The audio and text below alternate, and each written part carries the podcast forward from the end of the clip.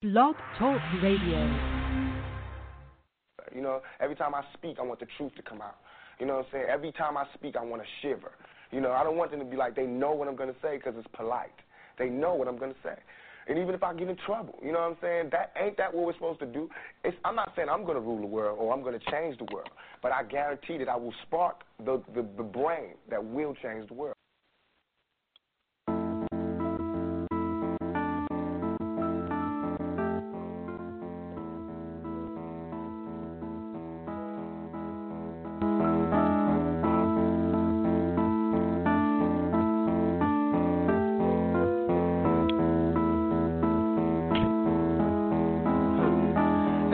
Now. And it don't take no x-ray to see right through my smile. I know I'll be on the go. And it ain't no drink out there that can numb my soul. Oh no. All we wanna do is take the chains off. All we wanna do is break the chains off. All we wanna do is all we want to do is be free. All we want to do is take the chains off. All we want to do is break the chains off. All we want to do is break free. All we want to do is. Can you tell me why? Every time I step outside, I see my niggas die.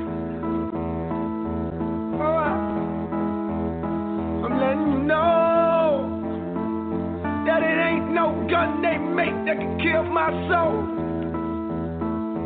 Oh no.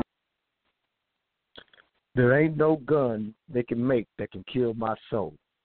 I'm your host, Montoya Smith, aka Black Socrates, and welcome to the Mental Dialogue Talk Show. We are the return of intelligent radio as we ensure the free flow of opinions and push the envelope on the questions America's afraid to ask in the mainstream media. If you are a regular listener to the Mental Dialogue Talk Show, you know anytime we start with the J. Cole Be Free, we've added to the numerous hashtags in our community, shamefully, unfortunately. Hashtag Delrawn Small, hashtag Alton Sterling, hashtag Philando Castile, hashtag latest Terrence Crutcher, hashtag Keith Lamont Scott, hashtag Tyree King.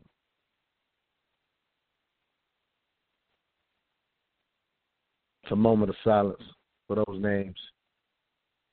This year in 2016, because we are the show that deals with both sides of anything that we deal with, there's been 38 officers who've lost their lives to gun violence while on duty. Moment of silence in that regards as well. Very unfortunate. We all know what's or experiencing or watching on the news, thoughts go out to those in Charlotte as those protests and situations going on.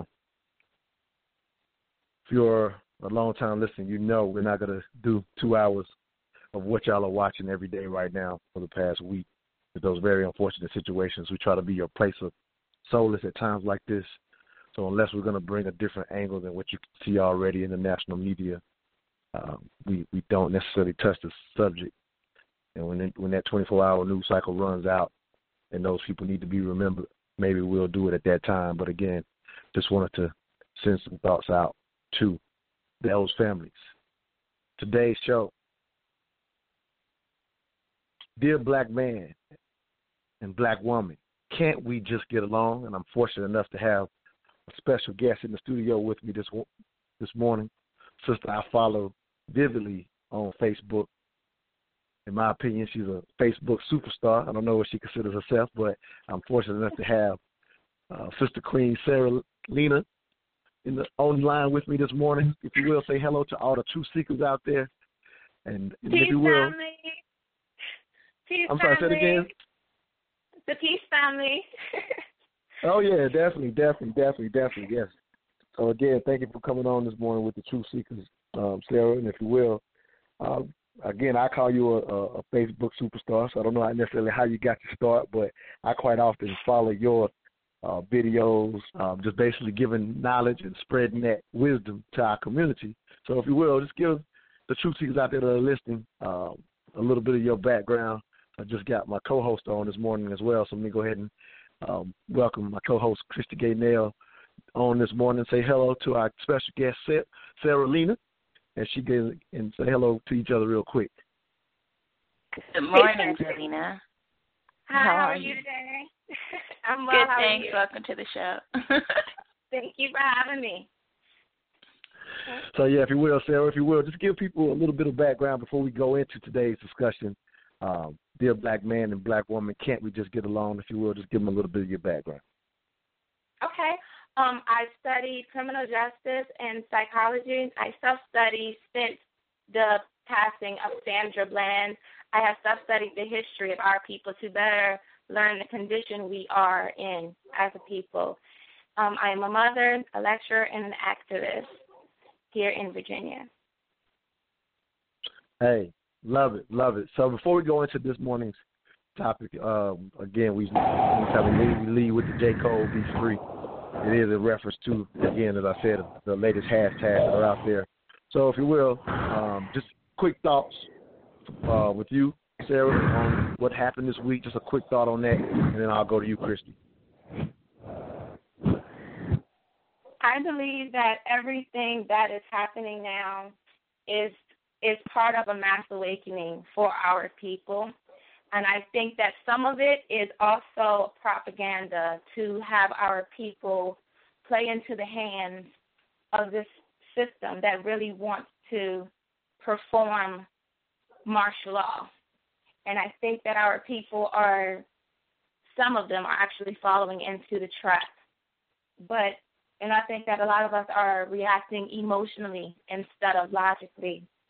And but it is really sad what is going on and I think that it, it needs to stop. And until we unite and come together and organize, it's not going to stop.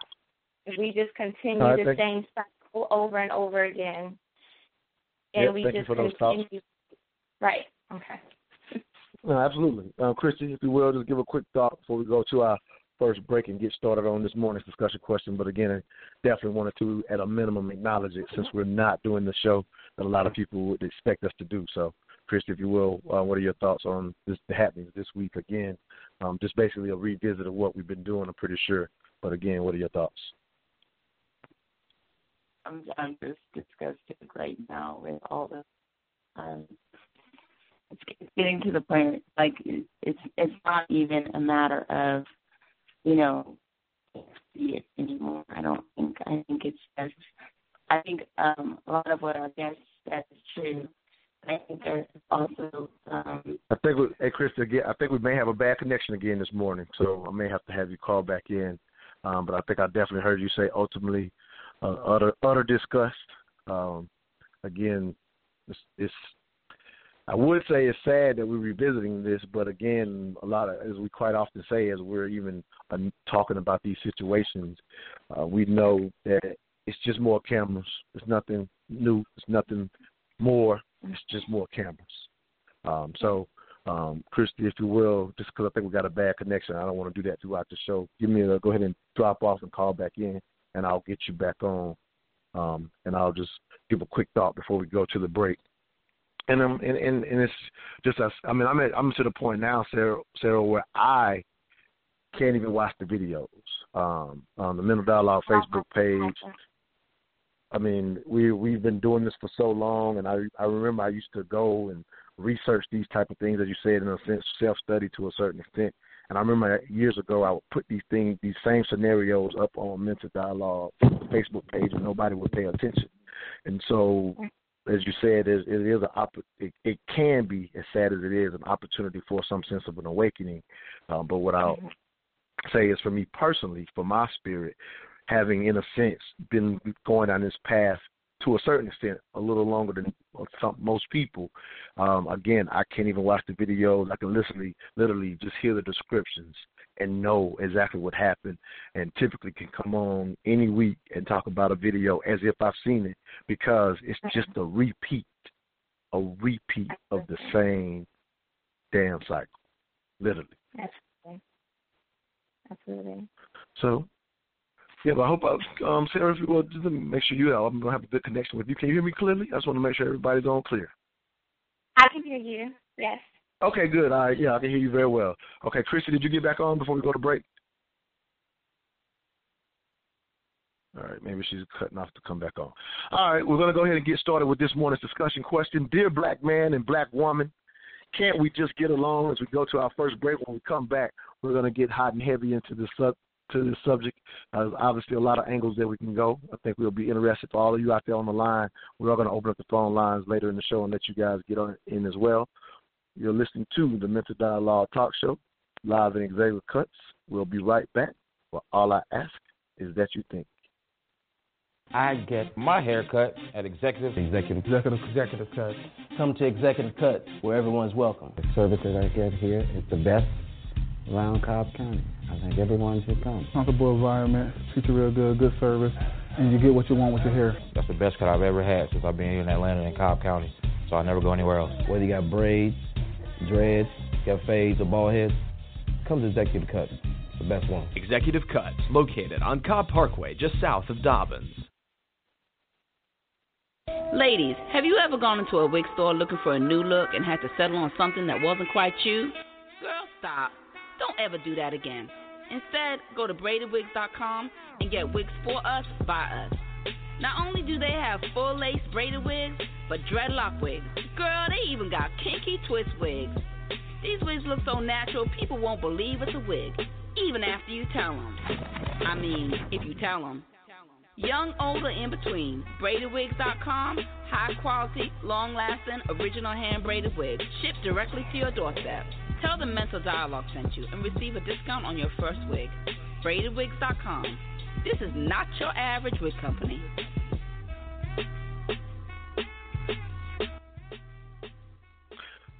Welcome back to the Mental Dialogue Talk Show. I'm your host, Montoya Smith, aka Black Socrates, along with co-host Christy Gaynell, as we have special guests in on the line with us this morning, Sister Queen Sarah Lena. And today's discussion question: Dear Black man and Black woman, can't we just get along? And Sister, uh, again, we're very fortunate to have you on this morning. When you first reached out to you and we're asking that question, so where I want to start with you and Christy is the, just the idea do you think there are issues in our community, generally speaking, between generally speaking, not for every everyone, but generally speaking, as a community, are there, in a sense, seem, seemingly some ongoing problems that that that doesn't us allow that, that doesn't allow us to, in a sense, get along, whether it's just from the basic relationship or even within a more personal relationship. What are your thoughts with are there any issues or problems with this question as I ask it? And I'll start with you, Sarah. Absolutely. There are many problems, I think, that we are being, we see no value in each other in a lot of ways. There is a lot of jealousy and envy towards sisters and brothers, actually, not just the black man and the black woman, but sisters feel that same way towards each other, brothers feel that same way towards each other. As a whole, as a community, we have been conditioned and we are still being programmed to, like I said, to hate each other, to see no value in each other, to be in competition with each other. And it has a huge effect on our families, on our relationships, and it, it's a problem, definitely. Christy, uh, see if we got you back on the line, hopefully clear. Um, what are your thoughts when you first heard this week's discussion question? Any thoughts on are there any issues between, uh, generally speaking, the black man and the black woman? Well, of course, I think there's issues between the black man and the black woman. Um, I think a lot of those issues have to do. I'm a, a lot of it's you know propaganda. A lot of it's by design. Um, a lot of it has to do with the fact you know so many of our black men have been imprisoned and the people their families have been led to believe that um that they're at fault for those choices, that it's their mistakes that got them there. And that's not even the whole truth, but that in itself causes so much division between the the people within the community because you keep wanting to blame the victim and i think that is one of the primary issues that we have in our community is that instead of supporting each other we want to blame and victimize each other for something that's being done to all of us Hey, strong thought, strong thought. So, what about this? What about so in looking into this question, because quite often and, and throughout our lives, what whatever the issue is is almost like I used to. I remember I wrote a piece of years ago, and I basically made the reference to walking down the, in a sense, the news aisle and in a in a grocery store, for example, and it seemed like every week some other magazine was dealing with, in a sense, some some problem that we as the black community uh, have, and then when we kind of break it down to this bare basics, uh, do you think our dysfunction, if you want to use that word for some of the things that you both spoke to, do you think is higher than other groups, or are we, in a sense, kind of looking at ourselves a little too harshly. We just want to kind of hear some quick thoughts on that because I can't agree with everything that y'all said, but is is are our problems any different than others? What are your thoughts on that? And I'll start well, with you I, again, Sarah. Yeah. Okay. I think that we face the same issues that every other race has, you know, our fin- financial issues, educational issues, you know, like as far as our children raising them. But we have other obstacles that have been indoctrinated in us that make it harder for us. We have had, like, if you look at slavery and Jim Crow and every, all of the obstacles that we've had to overcome, it's so much that has caused us, like I said, to compete with, with each other and see no value in each mm. other. And like the sister said earlier, we have so many brothers that are incarcerated and our men pick up half of the population of or half of the prison population and then we also have the unemployment rate that is almost double that of Caucasian. And so all of these things together, they make our families powerless and incapable of stability. And so this is something that other races have to deal with, but it's nowhere near as harsh as our reality, what we have to deal with. And so I don't think that we're being hard on ourselves. That's just the reality of it. And it's not something that we put ourselves in this position. We were put in this position by our Caucasian, you know, counterparts. So. Hey, definitely. Um, good points again from both both of you. Um, Christy, did you want to jump in on that? Cause she she stated it perfectly. I was I Okay, was gonna say good. pretty much the same thing. Okay, that's why I wanted to check. Okay, so with that said, um, long-time listeners, Christy, you know, in mass incarceration or whatever, because we know how devastating it is to our community. And Christy, you, as you say, you brought that to the forefront. And I've always said, and I just matter of fact, I just said that to this this morning because I've been um, all had a, a million dollar live live experience last night out in Lithonia, and so I was up last night with that, and I just said to somebody this morning conceptually when it comes to mass incarceration and the role it plays. And even in this morning's discussion is the idea a lot of people never think about this but we do a lot of us have heard this number and it is true that one in three black men will spend some time in the federal prison system. And so i always offer for people who are saying like well what you know be, you know, be personally responsible and don't get into those situations. And I just basically say there's no culture or race or group of people anywhere in the world that could survive one third of their men moving in and out of the prison system. But again, we could talk about a lot of problems that are associated with associated with mass incarceration. But with that said, if I can compartmentalize that part, you still have the majority of the community that has not been affected by mass incarceration, you know, and some of the things Right. that we're talking about. And and so what I, my question now becomes, so we still seem seemingly still have this problem, even for you know the, the relationship between myself and a and a sister. And I've ne- I, I haven't seen the inside of a prison. I haven't been faced with the issues that y'all just brought to the forefront. There are definitely issues that we deal with when it comes to racism for all of us. Um, but for those of us who haven't been touched by that system, we are out here, in a sense, still having these issues amongst Well, ourselves. This basic. Go ahead, Christy.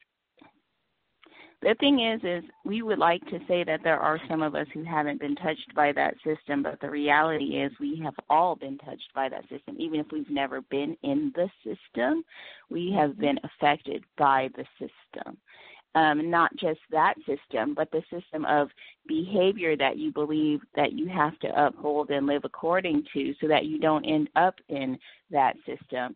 And then you have mm-hmm. the system of dealing and interacting with people on a daily basis who are victims of that system, whether it's their fathers, their brothers, their uncles, whoever is in that system. And they have all of these ideologies attached to it. And then you have the issues of people who are being raised by single mothers. I don't know if you were raised by a single mother, Montoya. I think maybe you were.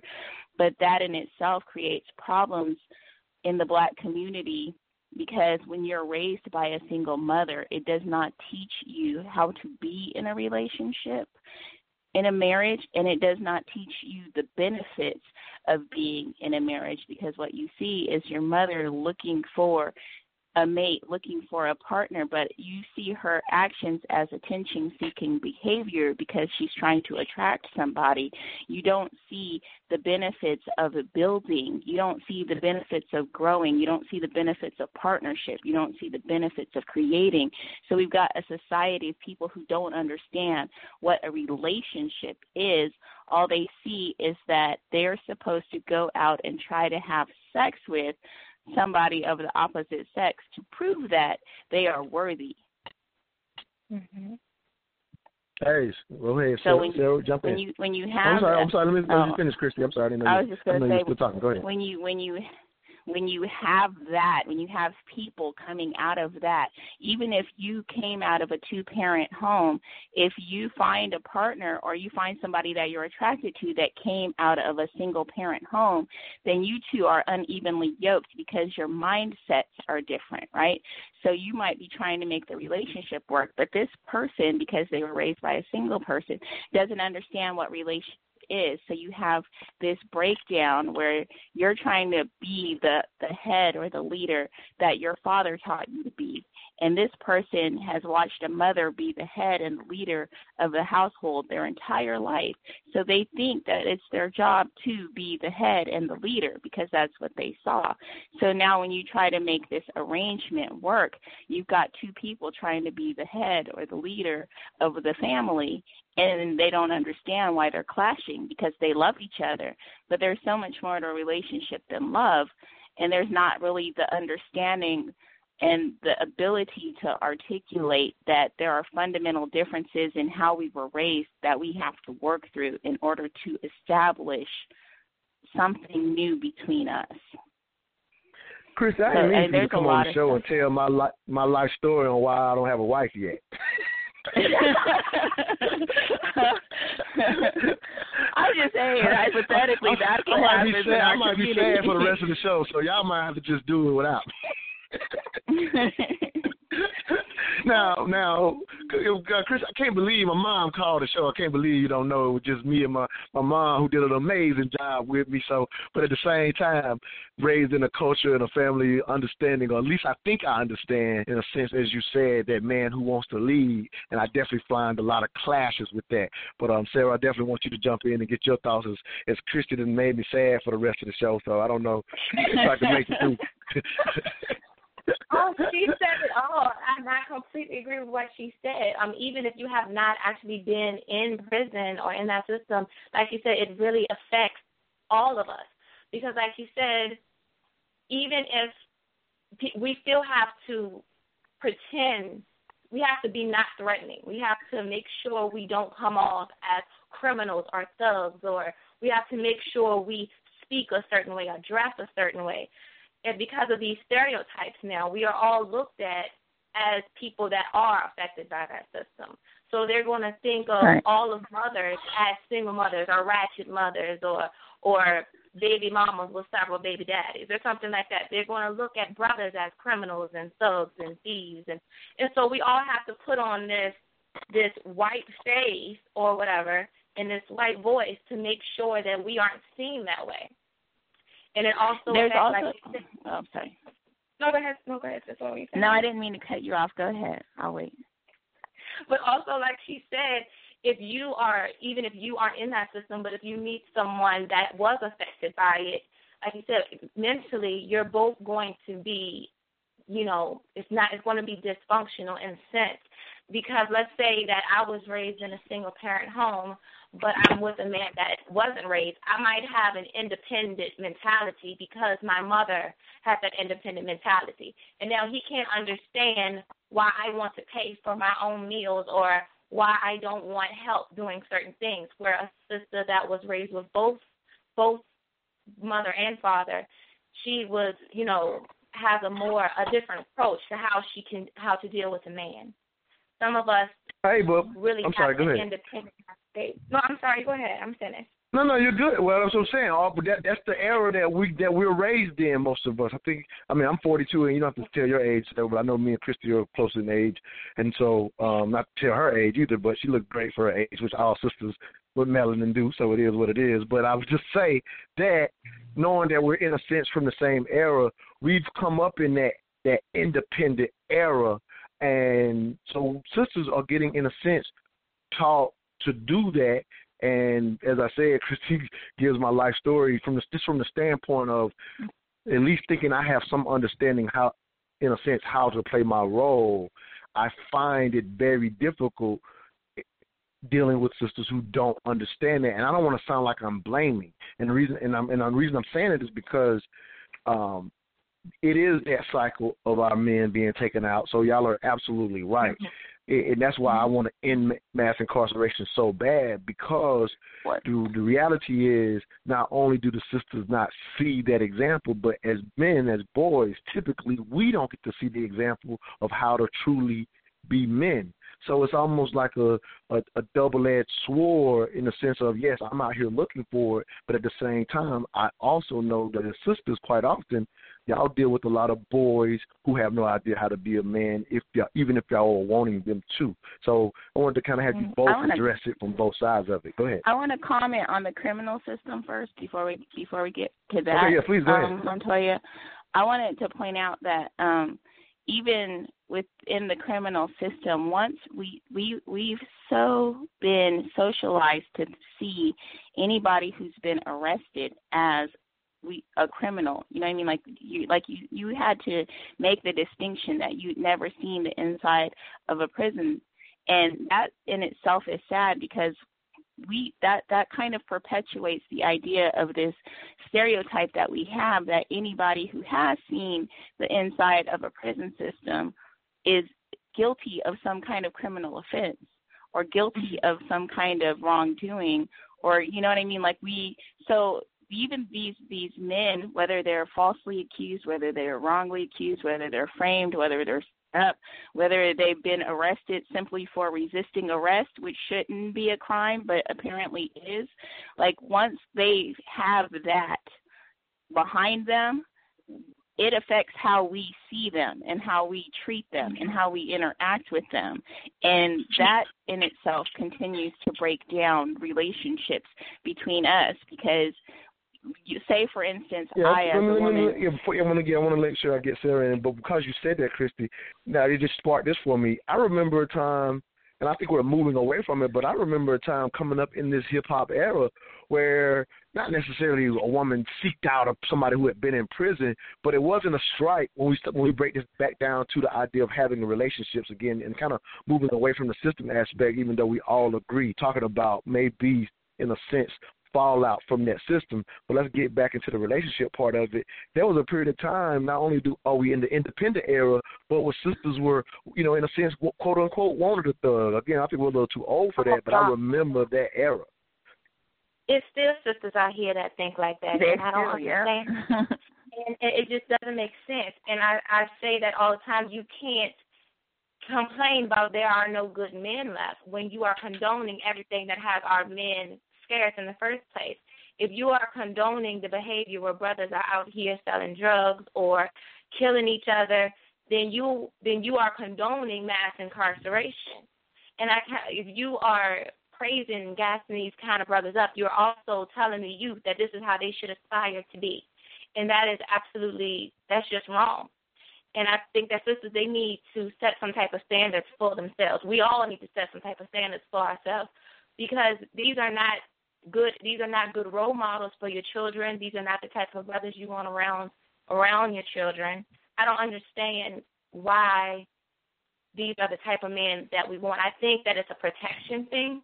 I think that women feel that these type of brothers are can protect them because they yeah, have I definitely that. understand that a lot of times women are in a sense looking for that security, um, but a lot Right. of times, as you almost as you say, they are basically sisters do, and, and I hate to put it on y'all, but y'all have that much power, and you know when we come back, we want to get into some of that, but also definitely want to get into because we didn't go into this with the independent aspect of what's out here with sister again. I think we bring some of that on, but I think we definitely got to talk about where that concept comes from. So we're going to go to break. When we come back, we're going to get into this idea of independent women as well, independent women as well as the power that sisters hold. And I, I hate to put it on sisters, but that power is definitely there. So we'll be right back. You're listening to the Mental Dialogue Talk Show, live and executive cut. All I ask is that you think.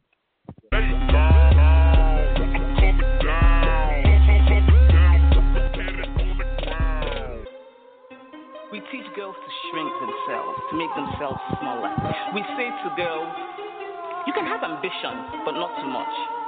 You should aim to be successful, but not too successful, otherwise, you will threaten the man.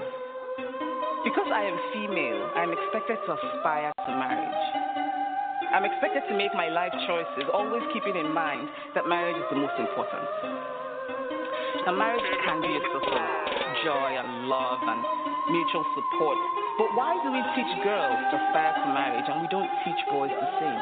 We raise girls to see each other as competitors, not for jobs or for accomplishments, which I think can be a good thing, but for the attention of men. We teach girls that they cannot be sexual beings in the way that boys are. Feminists, a person who believes in the social, political, and economic equality of the sexes. You wake up, housed up, in it, on.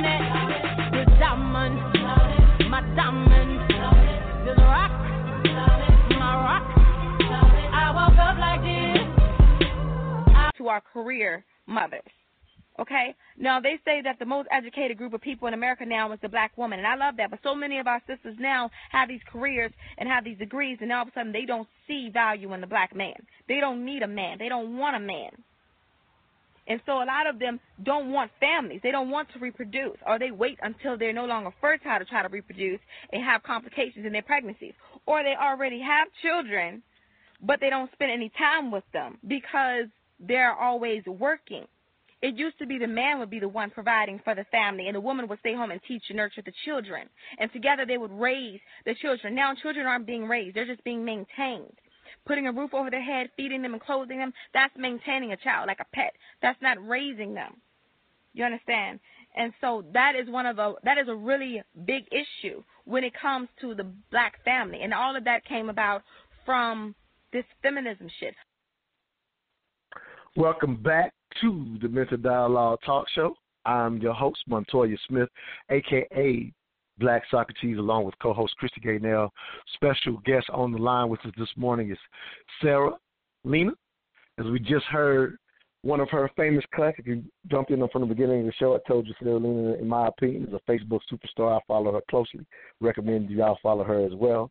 And we just heard a cut from one of her videos, and the break started out with, in a sense, today's epitome, uh, you know, of the independent woman. As you heard a cut from Beyonce, as she actually had um, a feature speaking to the idea of feminism, and then we just heard Sarah Lena's thoughts on feminism, and I think that is appropriate. As we said, we want to get into this concept of being an independent woman and how difficult it is from as as I said as a man to consummate a relationship, knowing my role, it seems to be very difficult to consummate a relationship in my personal opinion. But Sarah, we'll let you come off first, uh, off of off of hearing your piece. I know you didn't know what I was going to cut up, but I, I'm pretty sure that reminded you of, of where we should go this morning. So go ahead. Okay, yes.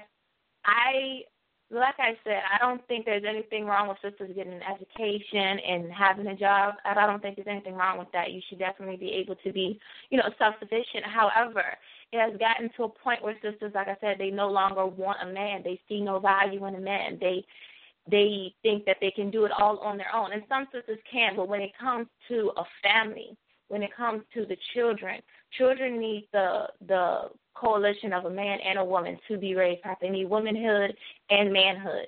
Brothers need to have that that male role model because women can teach. They can they cannot teach a man a young a young man how to be a man. They can, they don't have that makeup. They don't have that masculinity. And as hard as we try to be strong, which which I think also is a problem because when you're independent like that, you can't show vulnerability. You can't show that you're hurt. You can't show that you need help. And so when sisters or young girls are seeing their mothers so strong all the time, showing no emotions, all they're doing is working, it brings that independent cycle to them as well.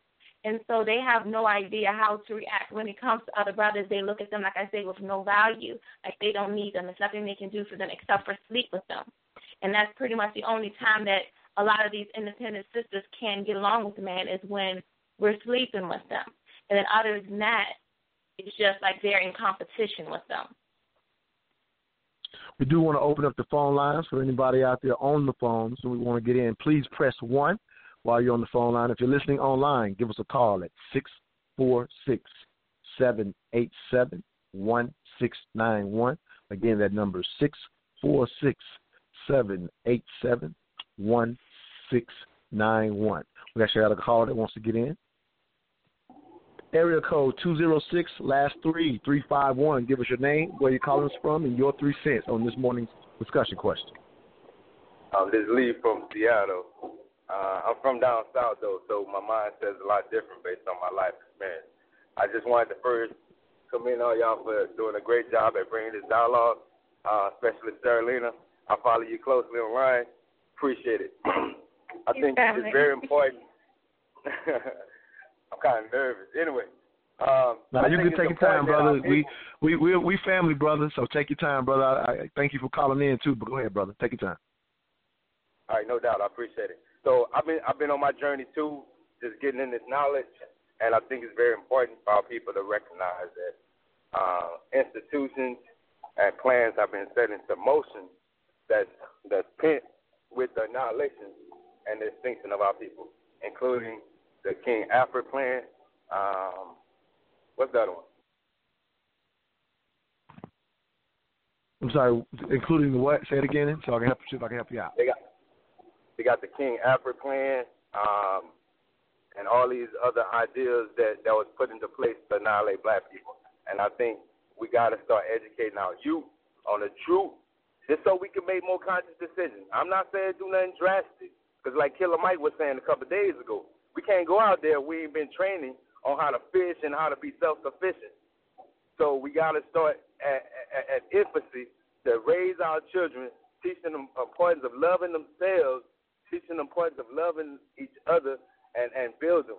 And uh, and, and anyway, long story short, y'all keep doing what y'all doing. I just wanted to call, represent, and give a shout out to support. No, Hey, appreciate you, brother. And, and let me and let me say this real quick before you go.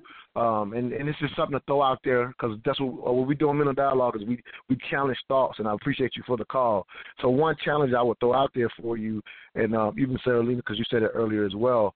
Uh, with everything that we're having to deal with, and right now we're trying to talk about this basic unit of the male female relationship, which, in my opinion, for everything that we're trying to figure out, survive, and progress through, I, I feel that ultimately all of it's going to be for naught if we don't get this bare basic relationship fixed. But the one thing mm-hmm. I w- would ask for brothers and sisters to consider is with everything that we're learning in our knowledge, I would actually throw out, take off the weight of we're trying they're, they're trying to kill us and annihilate us. And that's a that's such a heavy weight on top of figuring out how to have a basic relationship. And what and I, the reason I'm giving you that perspective is because we understand that this hasn't happened to a lot of the groups uh, or if it has definitely not for as long as it's happened to us. So that I'm willing to speak to. But imagine if we're saying we we that other groups have their their levels of dysfunction as well, but ours is more based on our experience. We're we're, we're going to try to figure out this basic relationship and worry about all of us being annihilated. So I'm just I'm trying to take the weight off on that thought process and, and uh, just just for us to again how we're going to fix the basics. Because if all if if at the end of the day we're worrying about being annihilated, that's that's warrior mode completely, not relationship mode. That's completely warrior mode in my opinion. So just a thought, just something have- I wanted to share with you. But go ahead, brother, please, Rashawn, go ahead. Thank, you, sir, man. I appreciate you breaking down because all our voices are very vital in this. It takes a village. I, I certainly agree. Not one of us, with seven mi- people in the world, not one of us got the absolute right answers. With that said, man, I appreciate it because that adds so much value to the dialogue. We gotta uh, step out of the the victim mentality, but I also believe we need to look at things from a holistic perspective. You know, there's um there's different um domains that we need experts in to teach different functions. I might have a, a lot of wisdom in the area, but we got to start encouraging each other. Like as a day to day function, you know what I'm saying? I look at black Hell, everybody, absolutely. you know, I love and, it, brother. and, and, I love and, and that's all people, you know, and, and and that's what I dig about Martin Luther King when he talk about the common carrier. It don't even matter the history, but on the day to day how we interact with people, if you if we treat each other with general regards of respect, you know what I mean? So Absolutely. that's and that's a character. start, brother. But we also No, I appreciate you, brother. Yeah, you Yep, you got comfortable with us, man. I'm gonna go ahead and let Sarah Anyway, and um Christy get in on, man, on your I thoughts too, man. I want to give my two cents, brother. Oh. Much love to y'all, man. Keep keep spreading that Hey, light. appreciate you for the call, brother. Now keep supporting the Mental Dialogue Talk Show, man. We need people like you. Thanks again, brother. I'm gonna go ahead and let um Christy go ahead and I know she hadn't said anything. What any thoughts to uh, what Lee had to say, or maybe even what I had to say? Yeah, I agree with Leon on the point that we definitely need to keep um, loving ourselves and teaching teaching our children how to love themselves and love each other. Because I think ultimately, love is the, the solution. You know, and um, so much of that that's what's been robbed from us is we've been made to believe that we don't deserve and we're not worth and we don't have significant value, and so we we we are frivolous with our lives and the lives of the people around us sometimes. So I think he's absolutely right in the sense that we do need to can, try to teach and instill this deep rooted love for ourselves and for each other in our children and in ourselves. Yeah, and he and he spoke to the lack of of respect or having that respect. And the reality is, if we're honest, there are areas, different spots, different communities in our own communities in which that respect seems to be lacking. And so it's almost as if we don't know how to lo- how to love. Sarah, go, go ahead and get your thoughts on that. Yes, I agree with that. It is. I, this is funny. Um, a few days ago, where, wherever I go now, I actually I approach sisters with a smile and a compliment now, and sometimes I'll even try to hug them. I know it's, it seems a little creepy, obviously, because a sister thought that I was hitting on her a few days ago mm-hmm. because I was basically just trying to show her love. And I'm like, no, sister, it's not like that. You know, I'm just, you know, I'm just spreading the love. You know, it's not. And and and it's it's sad that we don't show each other love. Like I said, we see each other as competition now. Brothers, when they walk past each other, they sizing each other up. They don't know what the other one is thinking. Sisters, instead of us trying to look for something that we can compliment each other on, we look for a flaw in the other one. If a brother genuinely compliments a sister, she's going to automatically assume he's trying to hit on her. You know, you can't just be. But he well, he usually is, Sarah. I mean, Well, I mean, Wow. in some cases, in some I'm cases, I'm I'm, I'm being a little oh, facetious. I'm being a little facetious Oh, now. Go ahead. okay. I'm No, sorry. yeah, but in some cases, you're right. In some cases, they do. But every once in a while, you know, you will have a brother that's just genuinely showing love, and it's gotten Right. to a point now where we, we love is just it's so scarce. Like you don't see it that much. It's so rare. So when someone is genuinely showing love and trying to give you a compliment, then it's taken the wrong way, and we definitely need to learn. Oh how yeah, it to definitely love happens. I mean, yeah, I can say that quite often. And you um, know what's I ain't gonna interesting that you mentioned that because I I remember being in my 20s and I was so hardened towards you know the approaches of men that even when somebody gave me a compliment I had a nasty attitude towards them. And I remember one day this man was like uh hey hey sister or something like that. And I just kind of gave him a dirty look, rolled my eyes, turned my head and you know whatever. And he goes, Mm-hmm. I just wanted to tell you I think you're really beautiful. I apologize that you don't know how to accept a compliment, but I didn't have any ill intentions towards you. And you know, that just kind of softened my heart a little bit. And I'm Mhm. glad that Wow. he kind of handled it that way instead of, you know, some other approaches that I've experienced under similar circumstances where the, Right. their reaction was more negative because my reaction was negative, you know. But I mean, a lot of us growing up because, you know, like he said, well usually they are trying to hit on you. And that's that's the mentality that women often walk around with on a daily basis. So they got this huge shield, you know, uh barrier against all of the what what we sometimes perceive as attacks that we don't even sometimes let in the compliments, the love, the the Yeah, genuine. and, I, and let me say this before I we want to make break as day well, better. Yeah, let me jump in real quick and say this because, like you said, it's beautiful how that man ha- handled was able to handle it. And but the thing is, I would even challenge brothers because you've said more and more more times than not, you've had that negative experience. You know, even like you said, even though you were kind of coming off maybe a certain way that wasn't necessary, I would challenge my brothers that that does not give credence for us to react and, and maybe call a woman out of her name or something like that because unfortunately quite often they are being hit on. So maybe you are being a nice guy that day um and and and i hate when a sister doesn't receive it but i don't take it a step further and give her back what she's giving me even if it's misplaced. So that's just something that i would challenge brothers with. We're going to go to a quick break. And come back we will get to the caller out there on the line. You're listening to mental dialogue the mental dialogue talk show live in executive cuts but all i ask is that you think Are you hungry for authentic Caribbean food? Like jerk chicken, oxtail, red snapper, shrimp, tofu, and rasta pasta? Well, find your way over to Mango's Caribbean Restaurant, 180 Auburn Avenue, right next to Royal Peacock in downtown Atlanta. Full, but we hungry. Mango's Caribbean Restaurant, open daily from 11 a.m. to 10 p.m. And on Friday and Saturday, we're open till 4 a.m. Come to Mango's and put some spice in your life. Oh, Mango. Marcus Mosiah Garvey once said, The greatest weapon used against the Negro is disorganization.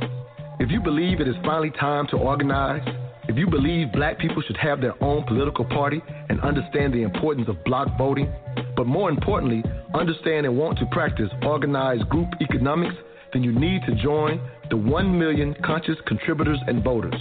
The founders of this organization hold firm to their belief that there are at least 1 million black people, or two out of every 100 black persons in this country, who have the best interests of black people collectively foremost in their mind. Are you one of the two? If so, please visit the 1 Million Conscious Contributors and Voters website at IamOneOfTheMillion.com and be sure to join them for their national convention in Atlanta, October 21st through the 23rd, 2016. I am one of the million.com. Welcome back to the Mental Dialogue Talk Show. I'm your host, Montoya Smith, aka Black Socrates, along with Krista Gaynell. Definitely check out the I am one of the million.com for the million conscious contributors and voter. They were actually out at the Mental Dialogue Live experience over at Green Love Kitchen if you are in the Atlanta area. If you missed it, Krista, you need to come out back out to our events, man. Know, it's nothing like it in the city. We had some stress free painting and drawing and a discussion. So you missed out on that Queen. But again, million, the million conscious contributors and voters, they were out. Highly recommend you check out their website, and if you can get to the convention next month, uh, definitely recommend that as well. But today's discussion question: Dear Black man and woman, can't we just get along? As we have special guest Sarah Lena on the line with us this morning. I had a caller that's been waiting, so we're going to go ahead and jump to the caller. Area code two four zero last three four eight four. Give us your name, where you're calling from, and your three cents on this morning's discussion question. My name's um excuse me, my name's Black Gladiator. I'm calling from Washington All right, DC. Gladiator. Black Gladiator, what's your three cents for us this morning?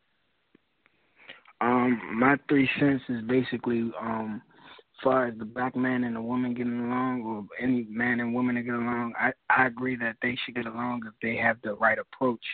Um, I noticed that when um women don't have well when men don't have the right approach, they uh basically get disconnected from a female and that's the whole thing about it. is that basically you know we dis- we disconnect ourselves from uh people who we are attracted to and, and uh, capable of um being um how you say compatible with but Okay. we lose interest we lose interest in that because because the things that's all surrounding our consciousness in our head you know if you have uh something on your mind and you're trying like a fantasy about having sex with a woman and you go up and approach her thinking you can connect with her and you can basically reach out to this woman and, and your fantasies will um come to life well that's that's a wrong way to approach a woman.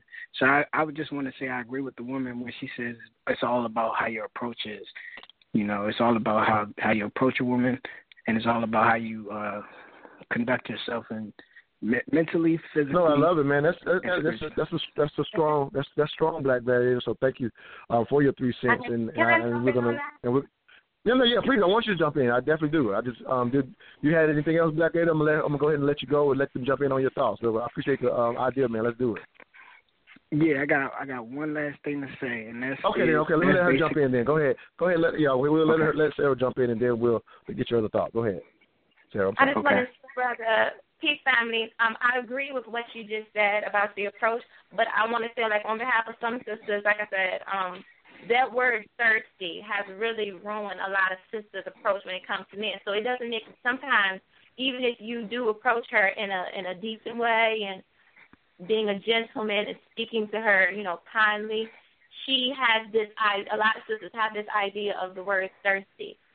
So Mm-hmm. you, if you don't speak to her how she wants to be spoken to, just just just even if you speak to her, you can absolutely say absolutely nothing to her. Just looking at her, she will consider you to be thirsty. If you say good morning, how are you doing today? She might consider you thirsty. If you say hey chick with the fat, you know fat butt, then Mhm. she might smile at you and giggle. You know what I mean? A lot of us just we just have lost a lot of self respect for ourselves and we no longer know what a, a gentleman is anymore. So I agree that it is how you approach a woman, but the reality is some of us still don't even know how to handle a man approaching us in a decent way.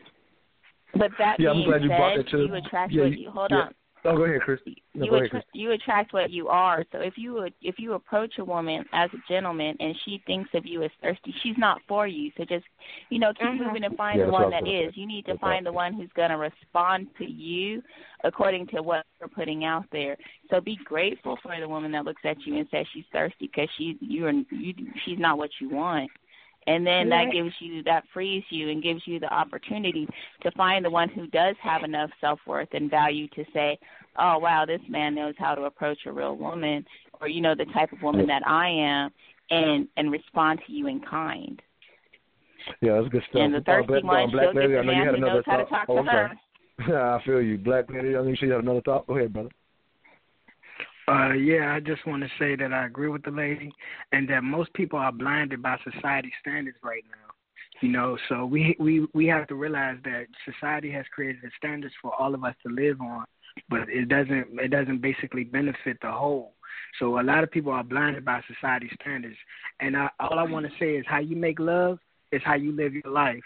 You know, if you're loving a person and the person doesn't love you back, it's okay that you attract that that energy because you know what you ultimately dictate how people will treat you in life. You know, if you come up to them in a nice way, or if you come up to if you come up to them in the right approach, then anything is possible. Whether you're thirsty, whether you're hungry or not.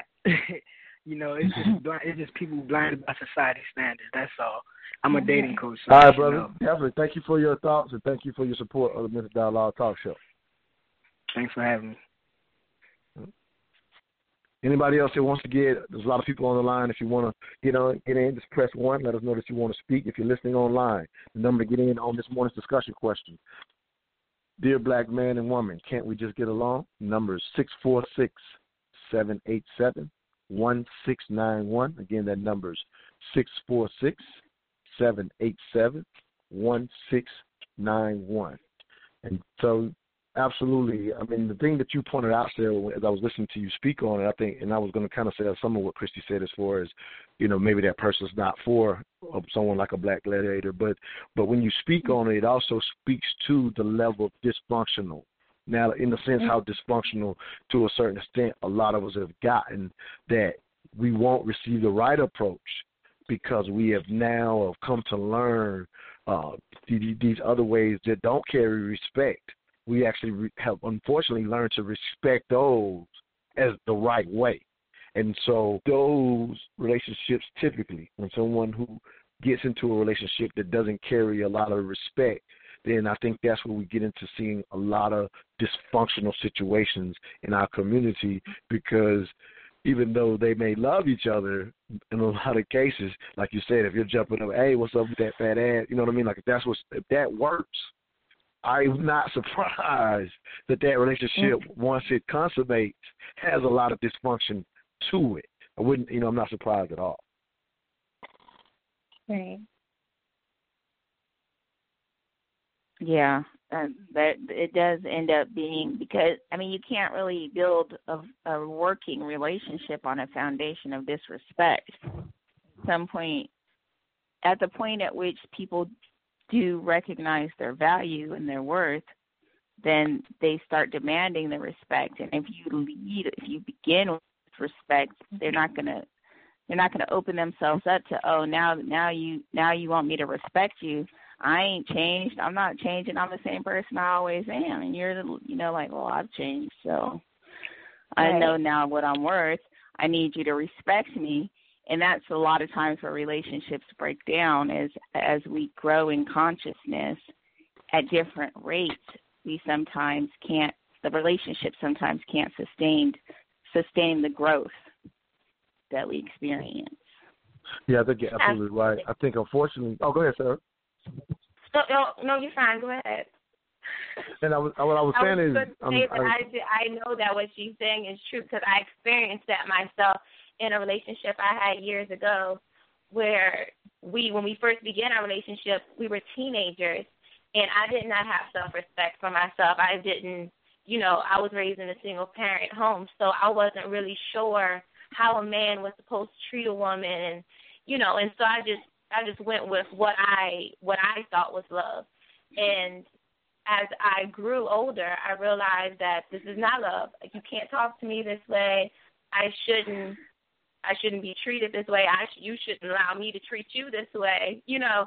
And so mm-hmm. as I mm-hmm. evolved, he couldn't handle it. He couldn't. He didn't like the fact that I had self-respect for myself. Now I wasn't. I was demanding respect. I was demanding love. You know, it's not just attention, not just sex but time and mm-hmm. love and you know and so yeah absolutely right that relationship ended because of my growth and so I just wanted to comment on that because I no, that's a strong completely. point because I mean, yeah, it definitely happens in a lot of relationships. And what I was about, what I was going to say, which is similar to that situation getting started, and and and I've been a part of the same thing. So you know, in you know, as we come into wisdom, we always have to be careful to make sure we're not acting as if we've always had wisdom. Um, but you know, with but with that said, and again, I haven't, and I'm you know, again, I'm was crying earlier in the show about not having a situation, so I don't want to pretend to be an expert. But one thing that I do know that's a part of this issue is the idea that we are consummating relationships, even not just in teenage years, but even as adults, quite often because of some of the things we spoke about earlier. We're coming into relationships almost not as whole people. We're coming as two dysfunctional people trying to make it work because we ultimately at a bare minimum desire love even if we don't know what that looks like. And even if it's somebody on the outside looking in but why would you stay in that situation without understanding that person doesn't know any better? But the thing is and we're talking about can we just get along how do we even begin that healing process so that people can enter in relationships in, in, in a in a whole manner? Because what we're left out here with is, in a sense, the big blame game, and I want to get into some of that in the next hour. I think we've done beautifully this morning. Has, in a sense, we've avoided blaming it you know the blame game. But I do think we have to have some of that discussion because quite often when you hear these discussions, it's well the men do this or the women do this, and so I want to come back in the next hour and talk about some of the things I'm I've heard even from my my brothers who I consider real men that in a sense the difficulties that some of them have faced in their relationships, and I think is part of some of the things we're talking about this, you know, this morning as well. So what I want to do is I want to go to a break, and when we come back, I want us to talk about the things that we're hearing amongst sisters or amongst the fellas, or maybe the conversations that only the men have or only the women have about trying to consummate a relationship in 2016. You're listening to the Mental Dialogue Talk Show, live in executive cuts. Well, all I ask is that you think. Oh, Richie. Oh, okay. you made me so happy. And you know what I do when you still want to see me? Yeah. Oh, Richie. I think I'm falling in love with I like it when you show what you want to see. I like it how you're sharing it all with me. You're everything that I could want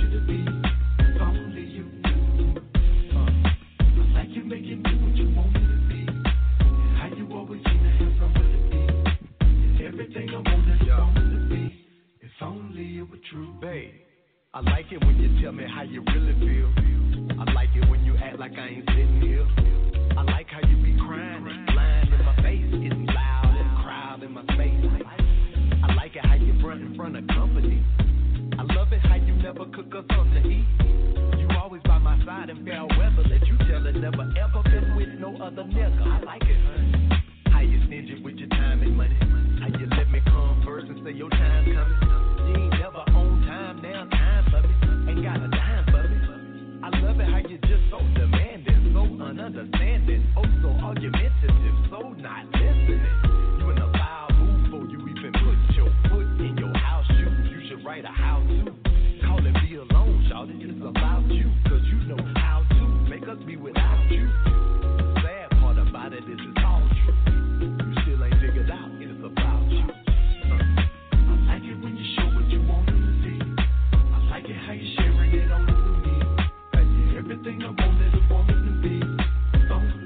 has been the biggest destruction of the black family and one of the most detrimental things that had ever happened to the black community ever.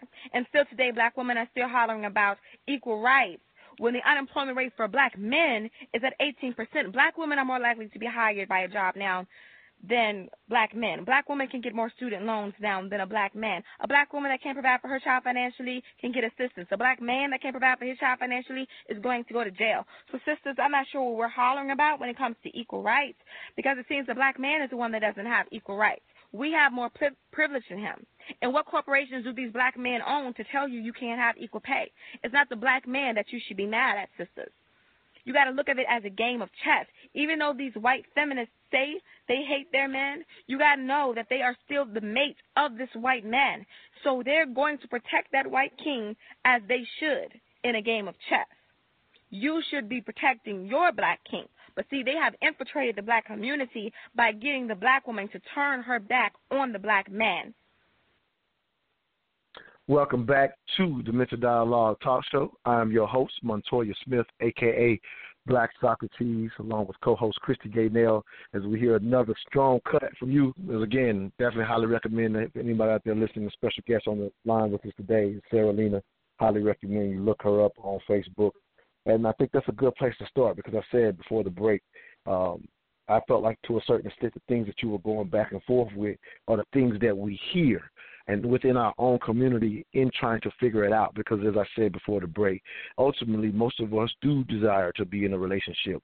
But we also faced with this blame game as well as, in my opinion, is and as you just said, this infiltration of thought process, in my opinion, from the feminist movement that makes it even more difficult for us to consummate relationships in our community.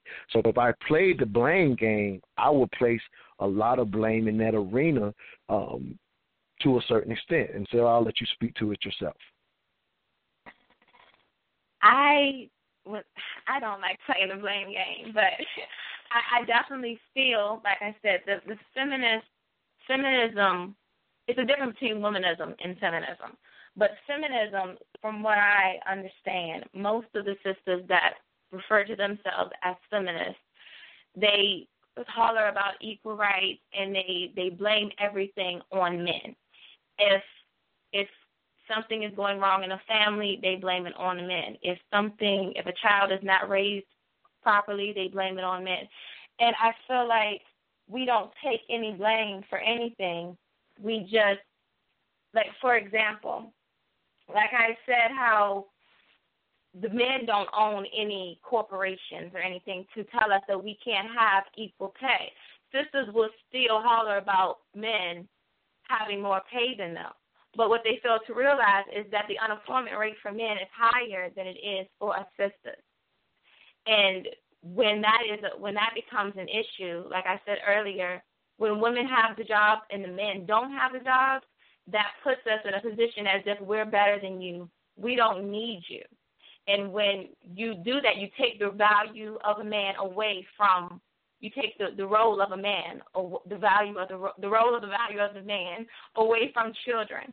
So when children are seeing men, they don't see any value in him. Young boys, they like, what's the purpose of me growing up to be a strong man if he can't protect, if he can't provide, if a woman is the one that's doing everything? A young girl looking at this is going to think, well, what's the purpose of me having a man if he can't protect, if he can't provide, if he can't do anything? If the woman is doing everything, what is the purpose of a man? And without a man, what people have to fail to realize is that the man is our protector. A black man is a black woman's protector. And when the, when the white man takes him out of the picture, you can do whatever you want with the world.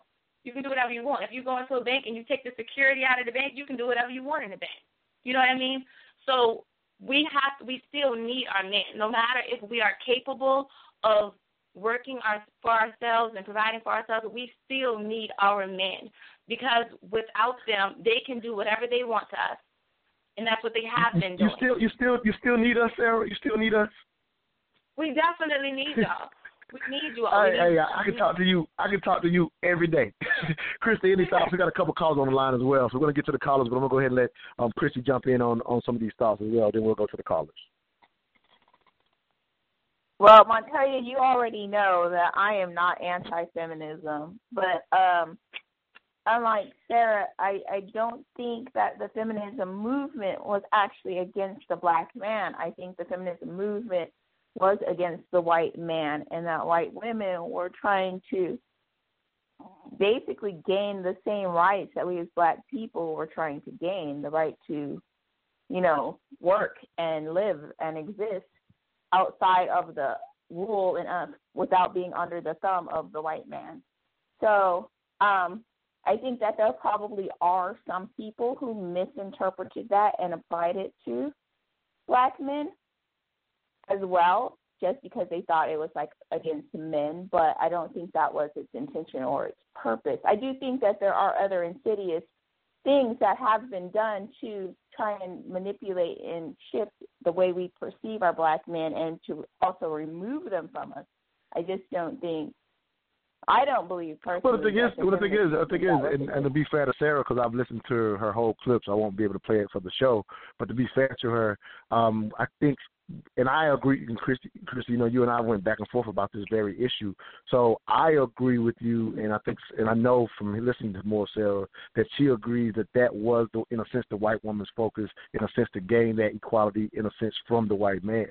I just hate, and I think she would agree with this as well, that we've somehow adopted it within our own culture as if that issue existed when we have always, in a sense, been fighting together to a certain extent, or at least have needed to. There is now almost a gender battle that actually is even putting more of a divide. And I think listening to some of that rhetoric, which should not apply to our community, in my opinion, actually adds to that divide. But let's go ahead and go to the callers real quick. Area code 314, last three, 600. I think this is brother Pianki out of St. Louis. So I'm going to go ahead and let you get started on your three cents. I got another caller, brother, so I'm going to have to do you quick this morning. Well, you know, this whole thing about the equal rights, uh, you know, this began early on, the early part of last uh, 1900s. But Phyllis Schlafly here in St. Louis, after they passed, at the Congress sent it to the states in 1972, and it was supposed to expire in 79, she waged a war against uh, the Equal Rights Amendment. She said it would do exactly what people complain about today, and that would be to uh, uh, break up families and also bring in these homosexual uh, LGBT elements, and that's exactly what it did. When affirmative action came about, the corporations would hire the black female over the male because they would get two credits. They would get that of the female and also that of quote unquote a minority in the face of a black person. And that began to decay the family within black society. So there you have it. Let me ask you this real quick before. No, no, no. Let me ask you this real quick, and this is so I can get a better understanding because I'm thinking a few people may be wondering. But thank you for that information. Um, but when you said, um, I guess this particular policy that you were talking about in '72, uh, that somehow that policy brought in some of the elements you were speaking of. What was the policy asking for? Just so that I can kind of connect that specifically because I'm, I'm definitely aware of some of what you're talking about, but I, I want that clarification so that I better understand and the audience better understands. So, what Well, in a sense was it asking for that allowed for that? Oh, and I I think I actually let me. Ask, oh no, go ahead, brother. Go ahead. and Let me let you answer that question. I'm sorry. The legislation never did mention anything about the female. It talked about sex, the the sex of it. Don't uh, you, it's illegal to discriminate based on sex. And uh, Okay, I got that's you. I understand. one I- of the things that Yeah, Phillips got was it. talking about. Yeah. No, I got it. I definitely understand. Yep.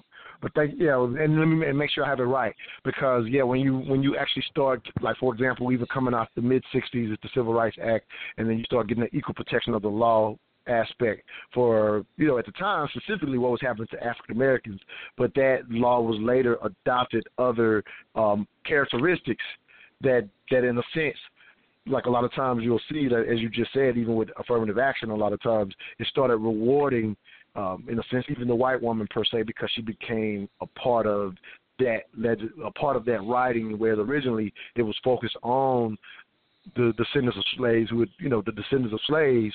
It eventually bec- was including everybody, and by including everybody, it brought in these other elements, and actually we didn't receive all the benefits. So, am I got that kind of wrapped up right before I go to the next caller? I just want to make sure I understand. Well, yeah, you have it wrapped up kind of right, but see, it's a different it's a different thing when you when you look at whites and blacks. White woman always did have protection of a white man because they controlled everything. The attack was a further attack on the black male by the utilization of affirmative action to hire the woman away from the house, pull her away from the house under the pretense, pretense that you're getting two things at one. You're not only hiring a female, which uh, everybody was, uh, you know, up in arms with, but you also was who affirmative action was trying to apply to. So it just uh, Gotcha. now the woman is not in the household. Got it. Got it. Appreciate you for the thoughts. Let me go to the next caller. Thank you, brother.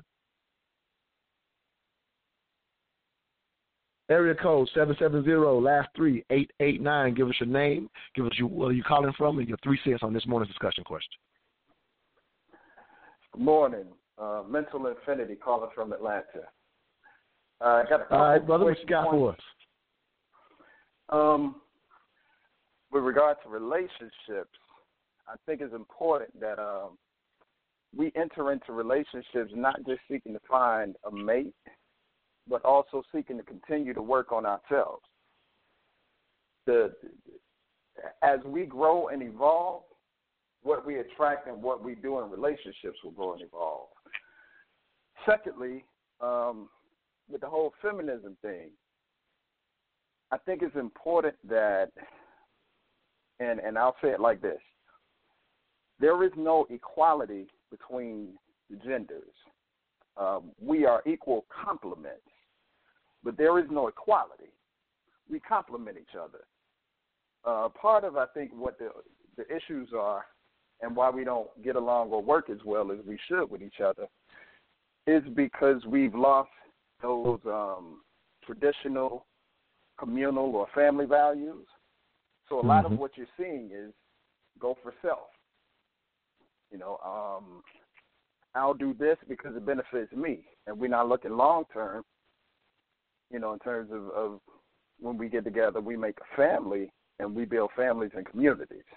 So just wanted to Yeah, I agree. I agree with you 100. percent No, no. Well, I, I thank you for that um, mental affinity. I mean, because because that I think you're hitting it the nail on the head as far as how we mistakenly approach relationships now, in my opinion. But I know when I speak to like you said, to a certain extent, some of those traditional things that's beat up in today's times. In 2016, you know, you're you're holding on to things, and I'm sitting here going, look, the issue with every ism that exists is a is the issue of respect, and so we absolutely need to teach more respect um, for of our boys toward our women. So, but if the respect is there, like you said, then we complement each other. So it is a mistake to say that we're equal. In, my opinion, I agree with you because when I say I need the woman, I need her because of what I don't have, and ultimately, there you go. I and ultimately, I love to say the black woman is God, and the reason being is because she can bring life. I could never do that. I could right. never do that. So I hold I hold her actually in a higher regard than myself. But to say I want to lead and or I would or the bad word of I want you to submit, I'm beat up in 2016. Those words are bad words. So thank you for your thoughts, brother. We're actually going to go to another break. I definitely want to get um, Sarah and Christy's thoughts on some of what we just said in this in this segment. So let's go to the quick break, and we'll be right back. Listen to the Mental Dialogue Talk Show, live and executive cut. All I ask is that you think. Ladies, have you ever gone into a wig store looking for a new look and had to settle on something that wasn't quite you? Girl, stop. Don't ever do that again. Instead, go to braidedwigs.com and get wigs for us by us. Not only do they have full lace braided wigs, but dreadlock wigs. Girl, they even got kinky twist wigs. These wigs look so natural, people won't believe it's a wig, even after you tell them. I mean, if you tell them. Young, older, in between. BraidedWigs.com. High quality, long lasting, original hand braided wigs shipped directly to your doorstep. Tell them Mental Dialogue sent you and receive a discount on your first wig. BraidedWigs.com. This is not your average wig company.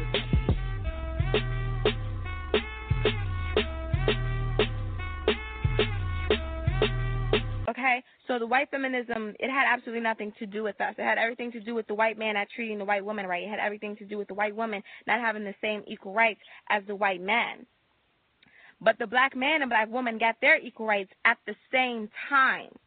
So even though the white woman was telling the black woman that the black man had more rights and more privilege than them, in all actuality, the white woman had more privilege and more rights than both the black man and the black woman.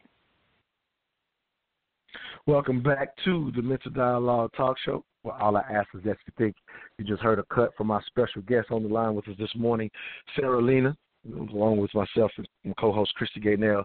Sarah, as you heard some of the thoughts from the last callers, I want to go ahead and let you kind of jump in. I'm pretty sure you have some thoughts. Again, we love the cuts, and I'm cutting up from you again. I, I just love you. So anybody out there that's that don't know, you need to follow Sarah Lena.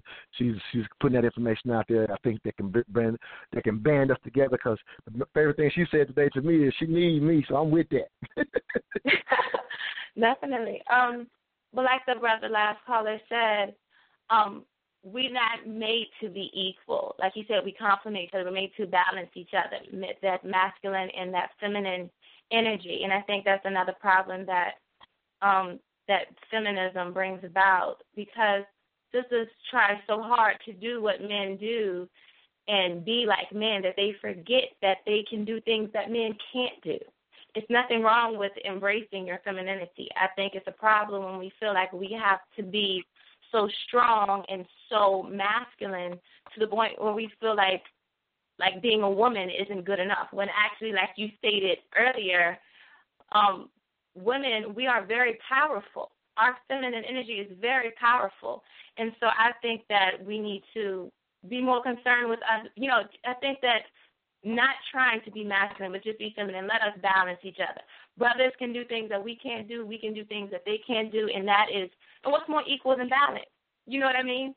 So it's right. not about trying to be what they are. It's about being who we are and let them be who they are. And together, we complement each other very well.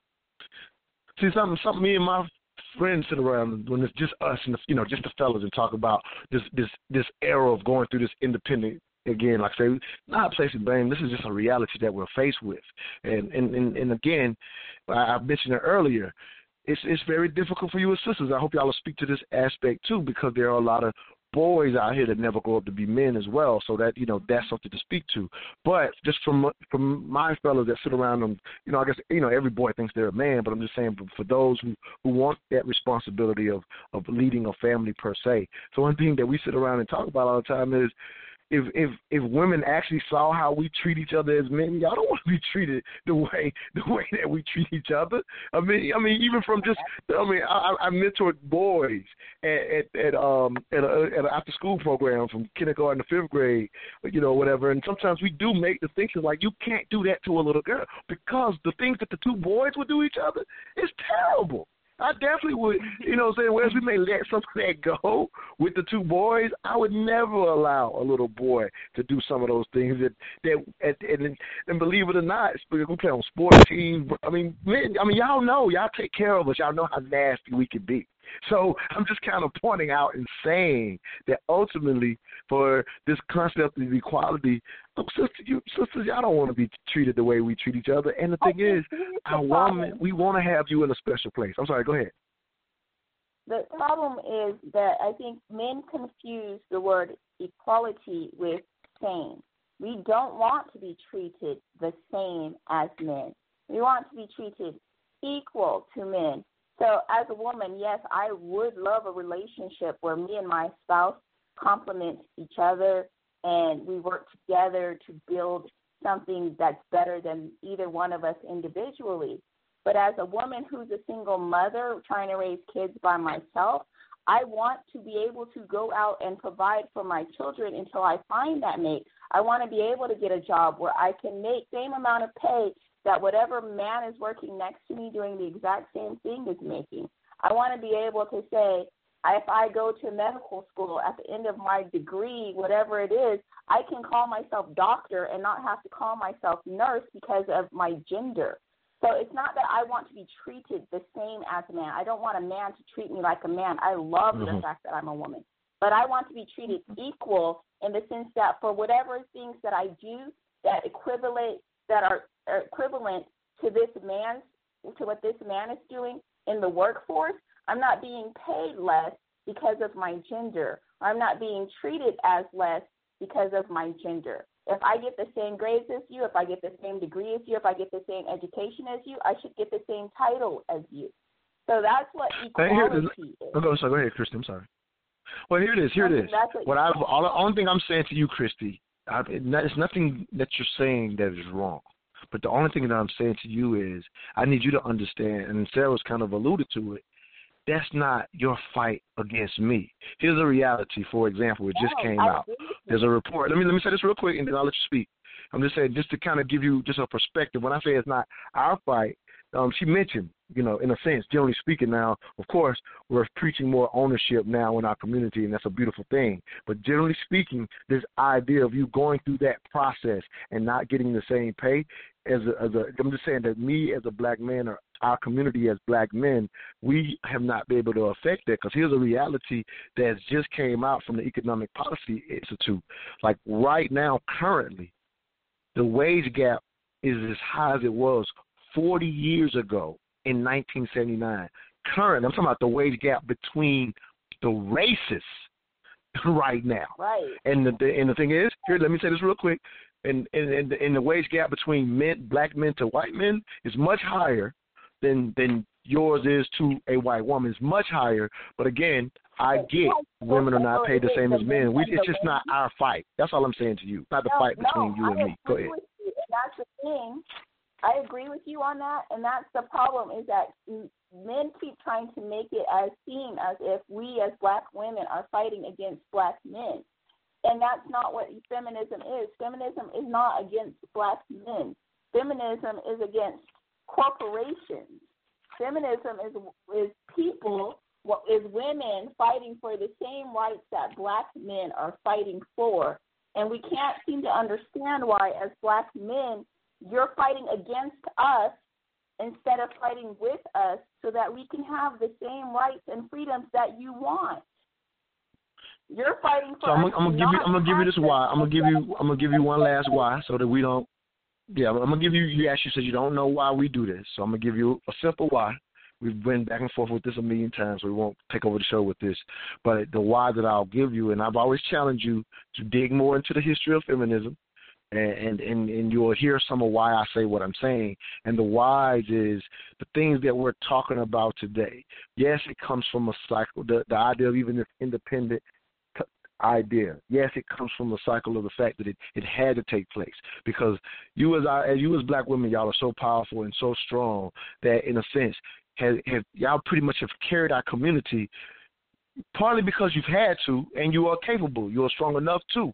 But we, all three of us on here and anybody out there listening know not only is that the way it should be, but it's it's serving as a detriment to us. Well, all I'm telling you is when you understand the foundation of the feminist movement, whereas we can say for well, she was trying to get equal rights and get the things that the white man wouldn't give her as the white woman. Well, if you get more into their history, and when they, in a sense, accepted and added on you as black women, which came right at the time, some of the policies that Brother Pianki, when he called in and said, around that time when it became kind of cool to be a victim in this in this country, and, and that concept literally, believe it or not, comes out of the Civil Rights Act was this perspective. Oh, they're giving this group something. So where, where, whereas I initially said a lot of that was attended that those things that the that we were in a sense fighting for, then they were in a sense going to create some type of set aside that originally was supposed to be for the people who had been damaged from day one, but we eventually included everyone. And so the feminists who had been fighting for since the early 1900s, who didn't care nothing about our plight, adopted and added the sisters on and says, hey, this fight is yours too. And so you believe that it is a corporate fight, but they've been infiltrated to the extent that they love the fact that we're dysfunctional and not together. And without going into too much more history here, I, de- I beg you to read the history, and then you will understand why black men are adamantly against that movement. Sarah, let me have you jump in right now. Um, I, I, I just want want you to know, Christy, I completely understand what you're saying as far as being, you know, a single mother and wanting to, you know, have the same pay as a man for doing the same job as he has. But I just want to state that when it comes to feminism, when it comes to feminism, you have to ask ourselves, where did this family structure really come from? How did it begin? Because Africans or melanated people in general, our family structure has usually always been intact without the influence of white people. We've always had a good family structure. Where did this single parent family structure come from? They want it to be like this. They want our sisters to be independent and have to work for themselves. And so that is, I mean, I'm not going against what you're saying. I completely understand, but I feel like I've always said the man should protect and provide, and the sister should nurture and teach. And like I said, I'm not against women having jobs and getting an education, but we just have to ask ourselves, where did this independent state of women working, being the sole provider for the family, even come from? It came from them, just like the feminist movement came from them. It all came from them. It that is not part of our culture at all. No, I'm not saying that it is, but I'm saying when you live in a system that they created where you find yourself in a situation based on their creation that you are a single mother. Like I don't want to be a single mother. I'm not a single mother by choice, but because my circumstance has put me in such a situation where I am a single mother raising a child by myself, then I do need to have the same rights and the same freedom as any other person providing for a household, not as a black person or as a woman, as a head of household. I need to be able to be paid equally and be able to have the same opportunities that any other head of household has. And, and when is, I, I, I, all I'm saying to you is we're on your side with Hold that. on. What? No, No, I was just simply saying we're absolutely we're absolutely for you having equal pay. But Like, that, that's like what you, I'm saying. you, that's what. That's I'm sorry. Go ahead. Go ahead. Go ahead. Go ahead. I'm sorry. Go ahead. Go ahead. I'm sorry. Go ahead. it. When you speak against it, it's like it sounds like you're speaking against us having the opportunity to have equal pay. I'm so clueless because I make so much so clear. Like, like for example, when I give the example today of what the difference in pay just between black and white is, and so Right, I told you, you I've told you every. Let, let, let me. All I'm saying is, I've always told you, I, I've always told you that I was for equal pay, a hundred percent. So But when I tell you the things, the the, That the the other aspects that I'm against, movement. Why does it sound like I'm against that part? Like, why do you keep making that argument when I clearly Because said over and over and over again? That, that, there are families. Okay, like I said, I think okay. All right, we'll we'll we'll table it. We'll table it because I, I definitely. hold on. hmm I'm not a feminist. I don't argue for feminists. I'm not a racist. I'm a humanist. So my my stance is that all people, humans, should be treated equally. Not the same. We're not the same. I don't want to be treated the same as any other human because I'm an individual. But I do want to be treated equally to every other human because I am a human. So if you if you hear that I don't want to treat you as a human, I've just told you you uh, uh you I literally look at you as as a god because you I can't do what you can do. And if I treat you as such, and you know how I treat you, I treat you how you want to be treated. But yet I make this stance. Again, I'm not necessarily saying you have to agree with me. I'm just asking you here that nothing I'm saying has anything to do with you working a job and getting the same pay. I've never addressed that, but I have addressed the women who who said they wanted to, to destroy marriage because we're, we're going to go to break. and When we come back, when we're talking about these relationships between the black man and black woman, I have a hashtag that I love to push that says marriage before children. I think that's something that we need to figure out how to bring back. So I would love to get your thoughts when we come out, both of your thoughts uh, when we come out of the break. Is that something that is necessary, first and foremost? And how do we do it if you do think it's necessary? You're listening to the Mental Dialogue Talk Show, live in Executive Cuts, where all I ask is that you think.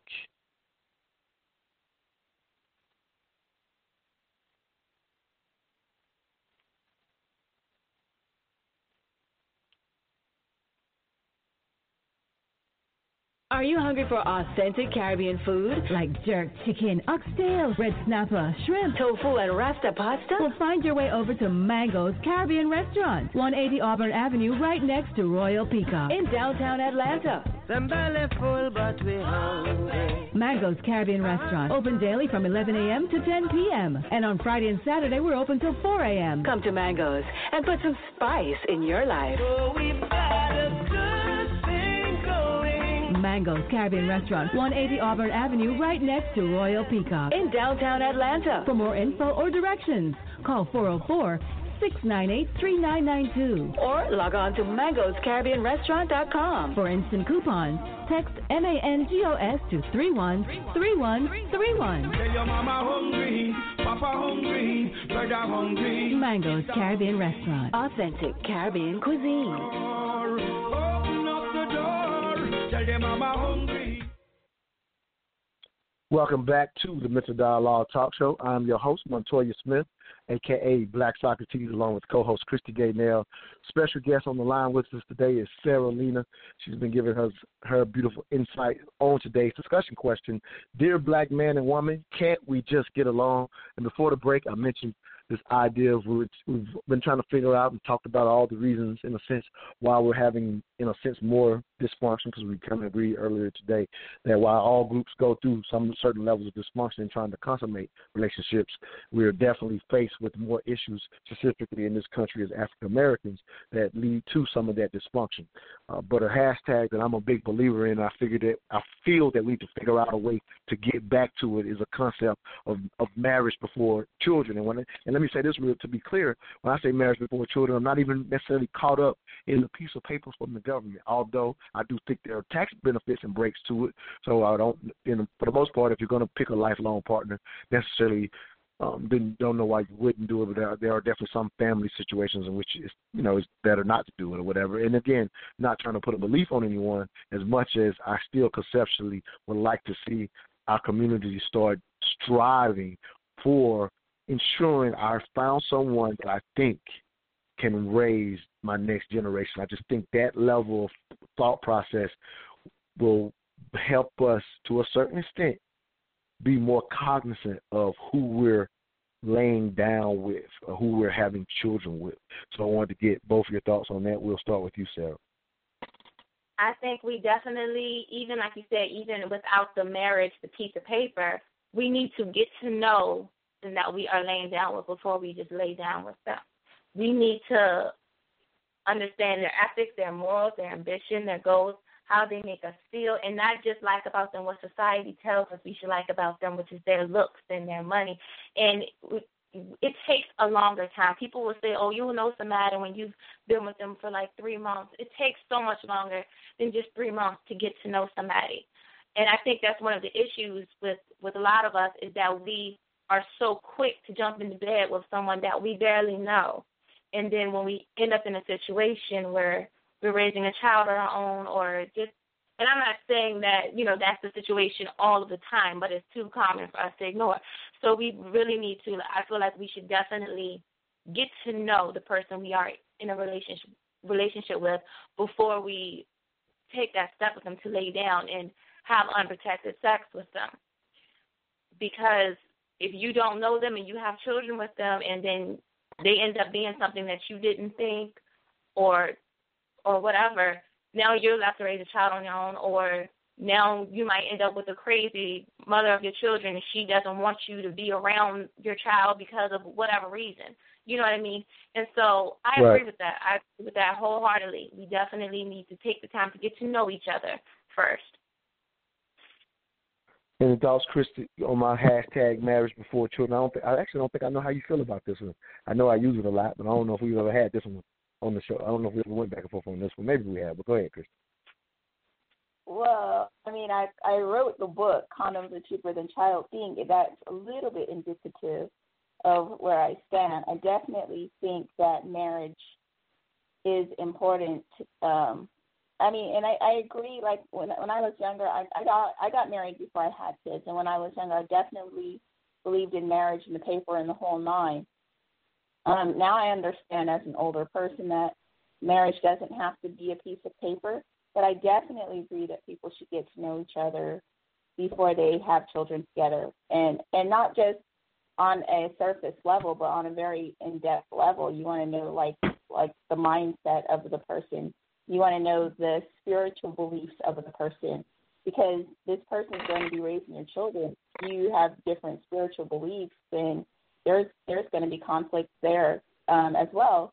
You want to know like the polit. I mean, you just want to know if you care at all about what your children are going to grow up to be like as people.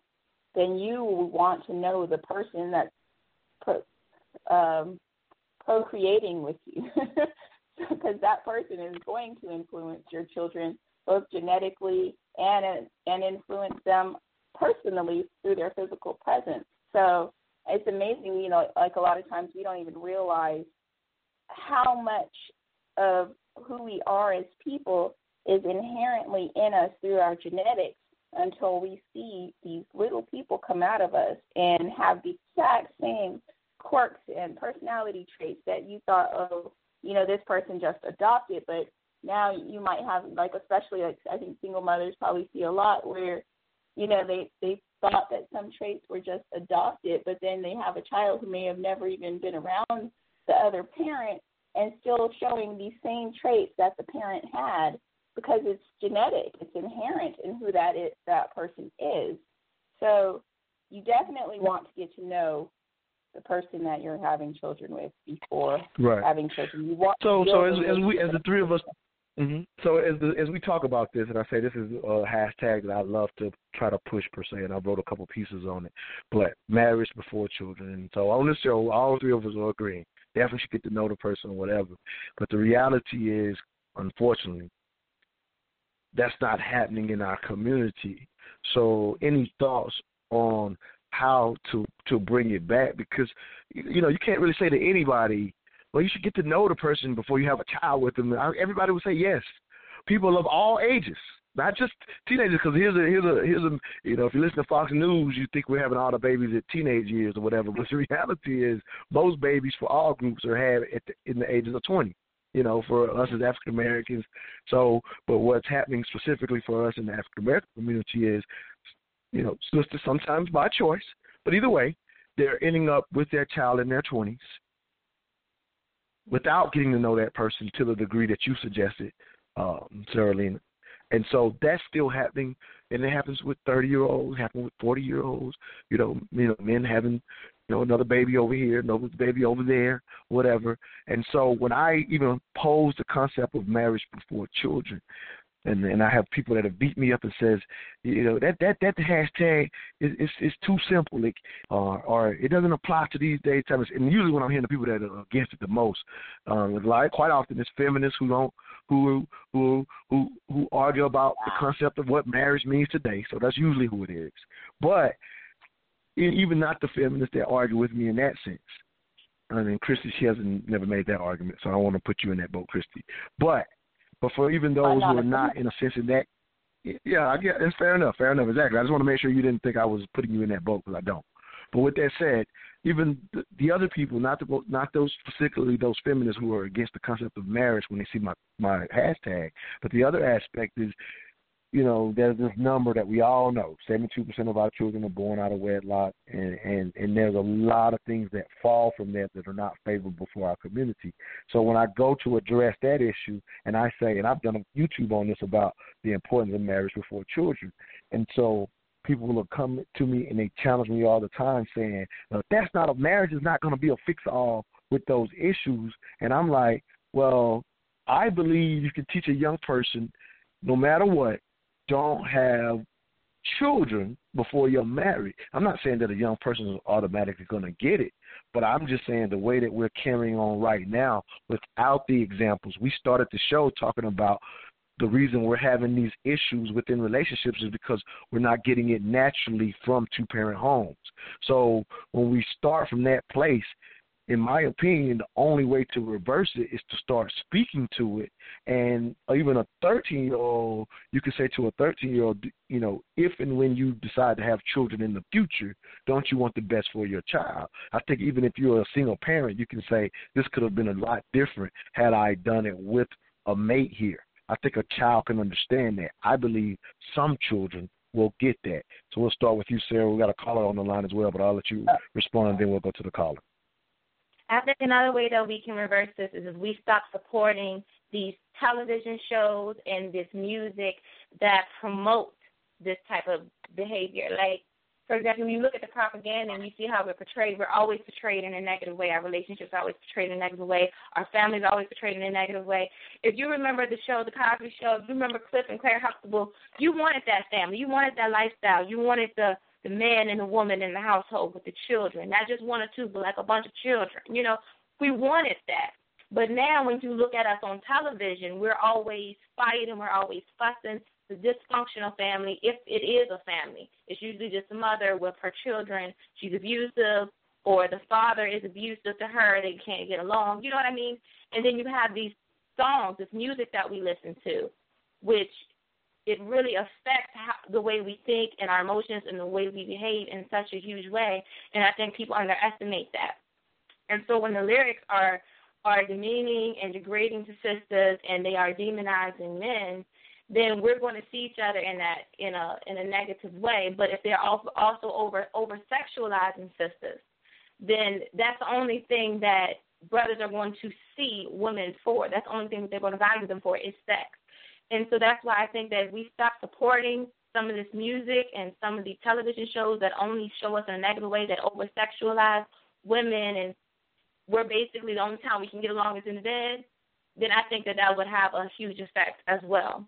Because that is a lot of where a, a lot of our children are being raised out of television. And so when they see yeah, without that, question. And, hmm? yeah, so no, when absolutely. they see that, Me, no, yeah, yeah. Oh. Go ahead. I'm sorry see that, and so they think, okay, so we should go ahead and if we have sex, I'll get along with him, I'll get attention from him, I'll get love from him, and then they mess around, end up pregnant, and now then where do they go from there? You know what I mean? And so obviously television is the one that's raising them. They don't even know anything about you know how to raise a child because they aren't being properly raised themselves. You know, and it's just a never-ending cycle of this of this mess. You know, and so like I said, definitely that's one thing. Like you said, we can talk to them all we want, but I feel like until this this media and this this crap that we listen to on the radio is is no longer supported. Is once we're not listening to that anymore, I think that it will it will help us in a tremendous way. Yeah, yeah. I mean, it's so powerful, and all and all I'm suggesting, all I'm suggesting uh, though is, unfortunately, I think they're they're they're getting that powerful message, unfortunately, from the TV and from this music. Like again, that doesn't support real relationships.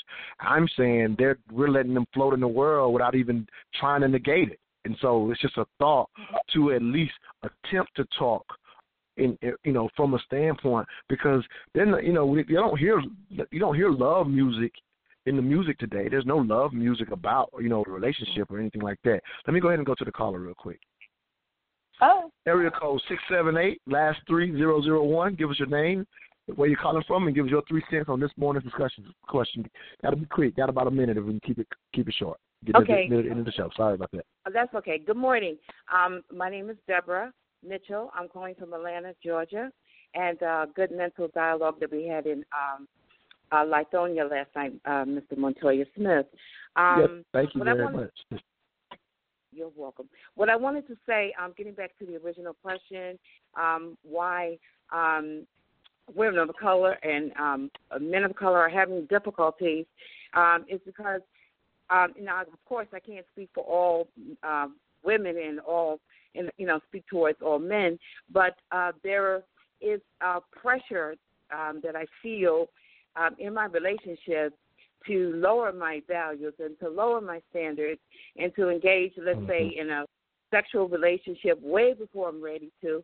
And then also there's this, also this pressure to move in. You know, they want to move into, you know, what we call um, shacking up relationships.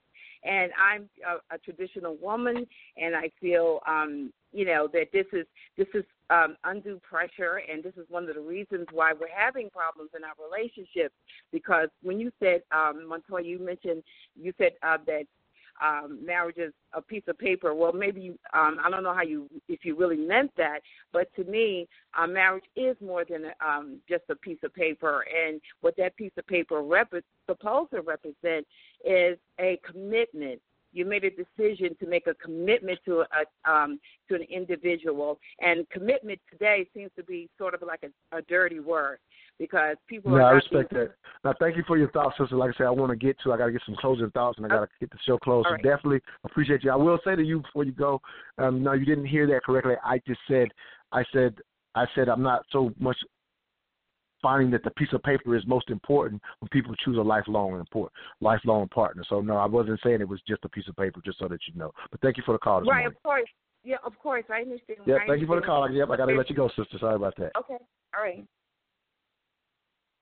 But uh, yeah, I need to go to my very last break out. So we're going to go to the break, and I want to get both of your closing thoughts on this morning's discussion. As I've said and promoted on this show, the end of the show, you're going to hear a solution to a lot of the police brutality. As I said at the beginning of the show, we chose not to do that show today, but we did open, um, you know, basically giving some moments of silence to um, hashtag Terrence Crutcher, Keith Lamont Scott, Tyree King, the latest um, victims of police brutality. So we want to get that ending. So let me go to this very last break.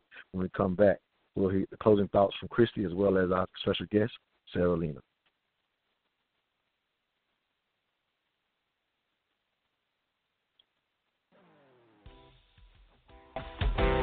For details to become a sponsor of Mental Dialogue, visit Facebook at Mental Dialogue or call Montoya Smith at 404 604 9477.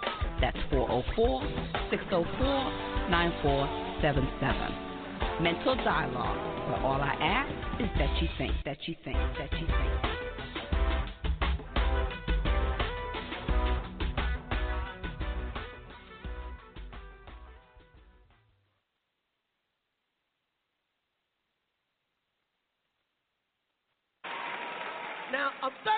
right? And I still love rap music. I love rap music, man.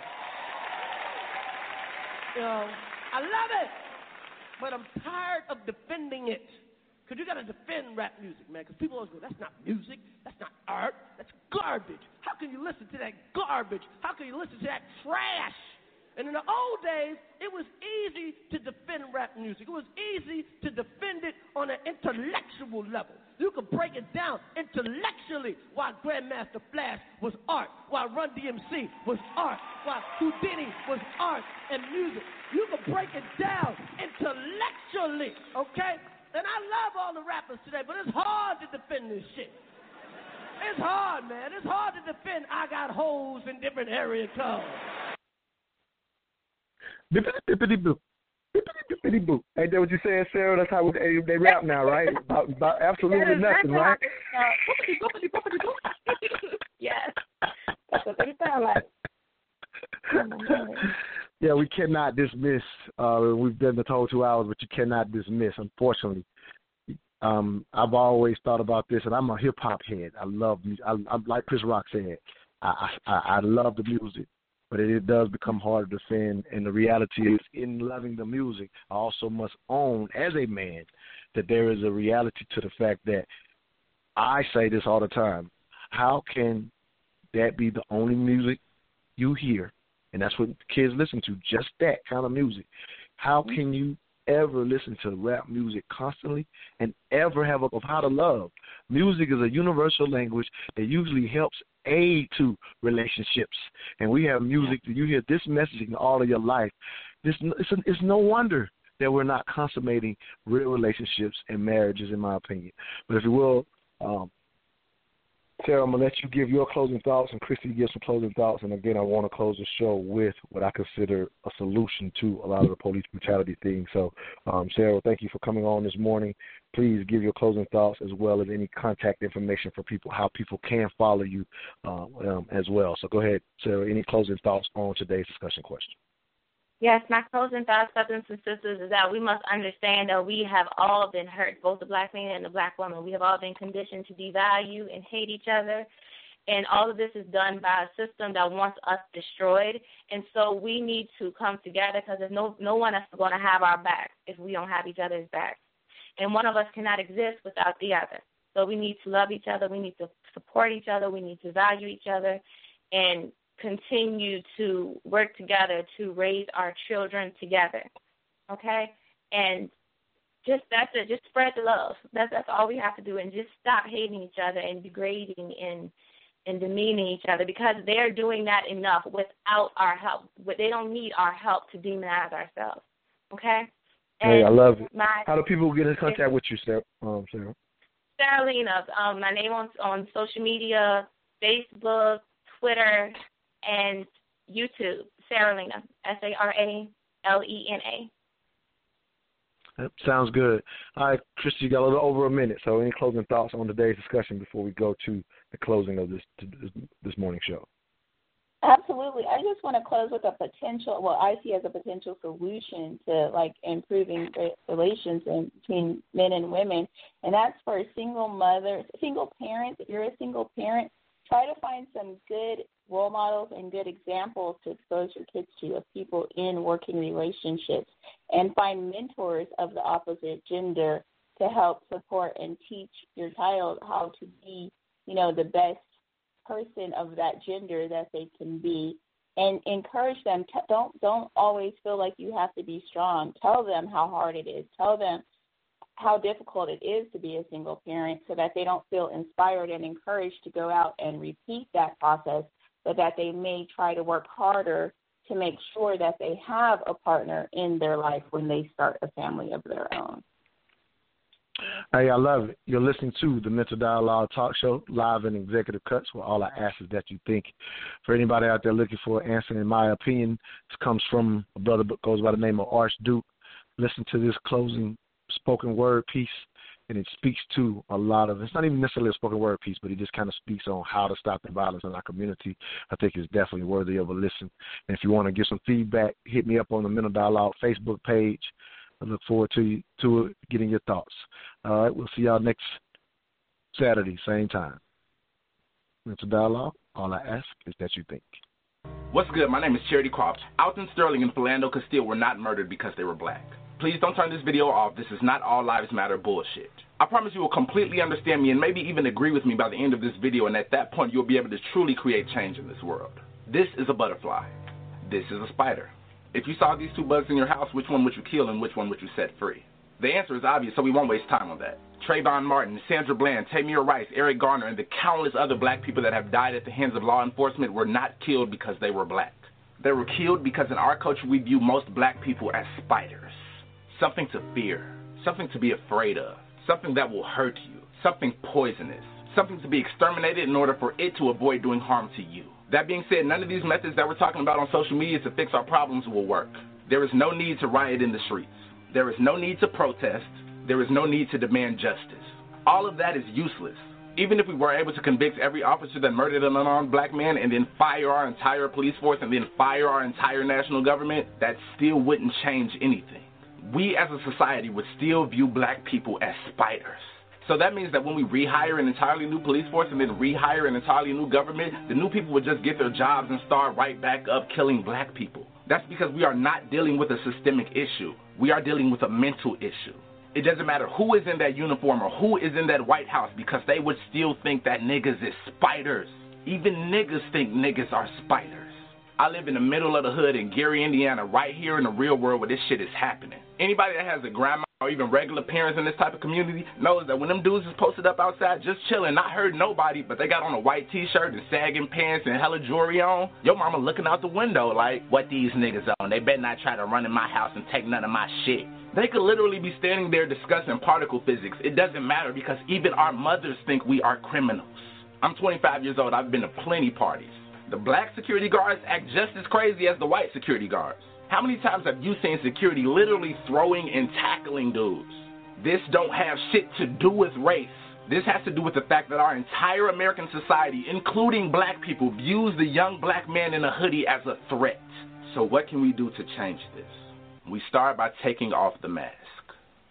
This how I look on a regular day. No shirt and tie, hella jewelry on, tattoos, daddy hat. Although in my educational videos, I put on this kind, proper voice and talk to you guys about science. We black people do that shit as a survival method. If you used to see me on a regular day with this camera off and I'm talking to my friends, you might hear me like, hey, what's good, nigga? Y'all finna fade that party? Hell yeah, we finna be in that bitch, nigga. We gonna turn that hoe up, nigga. On God. That's me in real life. I'm sure many of my white fans are shocked that I could even speak in such a manner. Like, wow, after seeing your in-depth political analysis on Donald Trump, I wouldn't imagine that you'd mangle the English language like that. Why would you even limit yourself?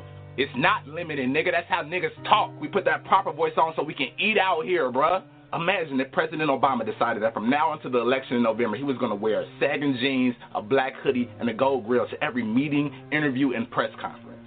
Imagine how that would literally change the face of our society. At first, it'll appear like he's dressing like a thug, but once we realize that that might just be who he is, and he ends up doing his greatest work yet while wearing that outfit, then what we once thought was the appearance of a thug is now the appearance of a president, the president, the leader of the free world. Suddenly, spiders become humans. We black people need to realize that the more that we put on our suit and tie and proper voice and try to assimilate to mainstream society, we are helping pull the trigger on another black life. We're helping the world divide us into good Negroes and bad Negroes, the almost humans and the spiders. We must be our full black selves 100% of the time so the world knows that there is no such thing as he looks like a criminal. You know why? Because we're all wearing hoodies and we all speak in slang, yet we still carrying this entire nation on our backs. Many of us are what you Americans would call spiders. And guess what? We live amongst you and we work with you at your jobs wearing butterfly costumes. We change the way we speak, walk, and act, all so that we will not be killed. Ironically, that has a lot to do with why we're being killed. You're afraid of us, America, and you taught us how to be afraid of each other.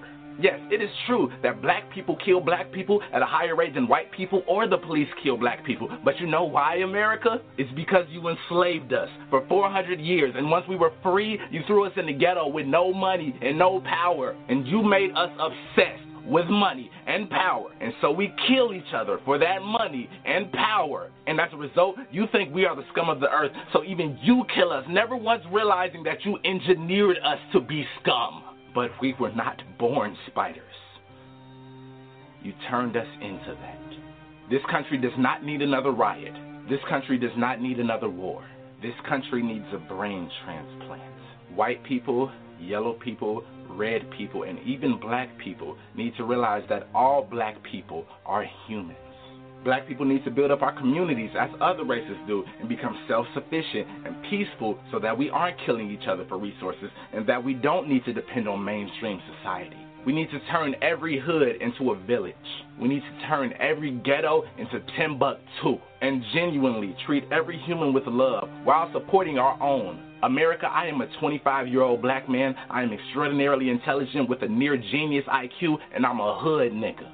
But that doesn't make me dangerous. I will not hurt you. Please don't hurt me. I love you. One quick. Listen to the Mental Dialogue Talk Show. All I ask is that you think.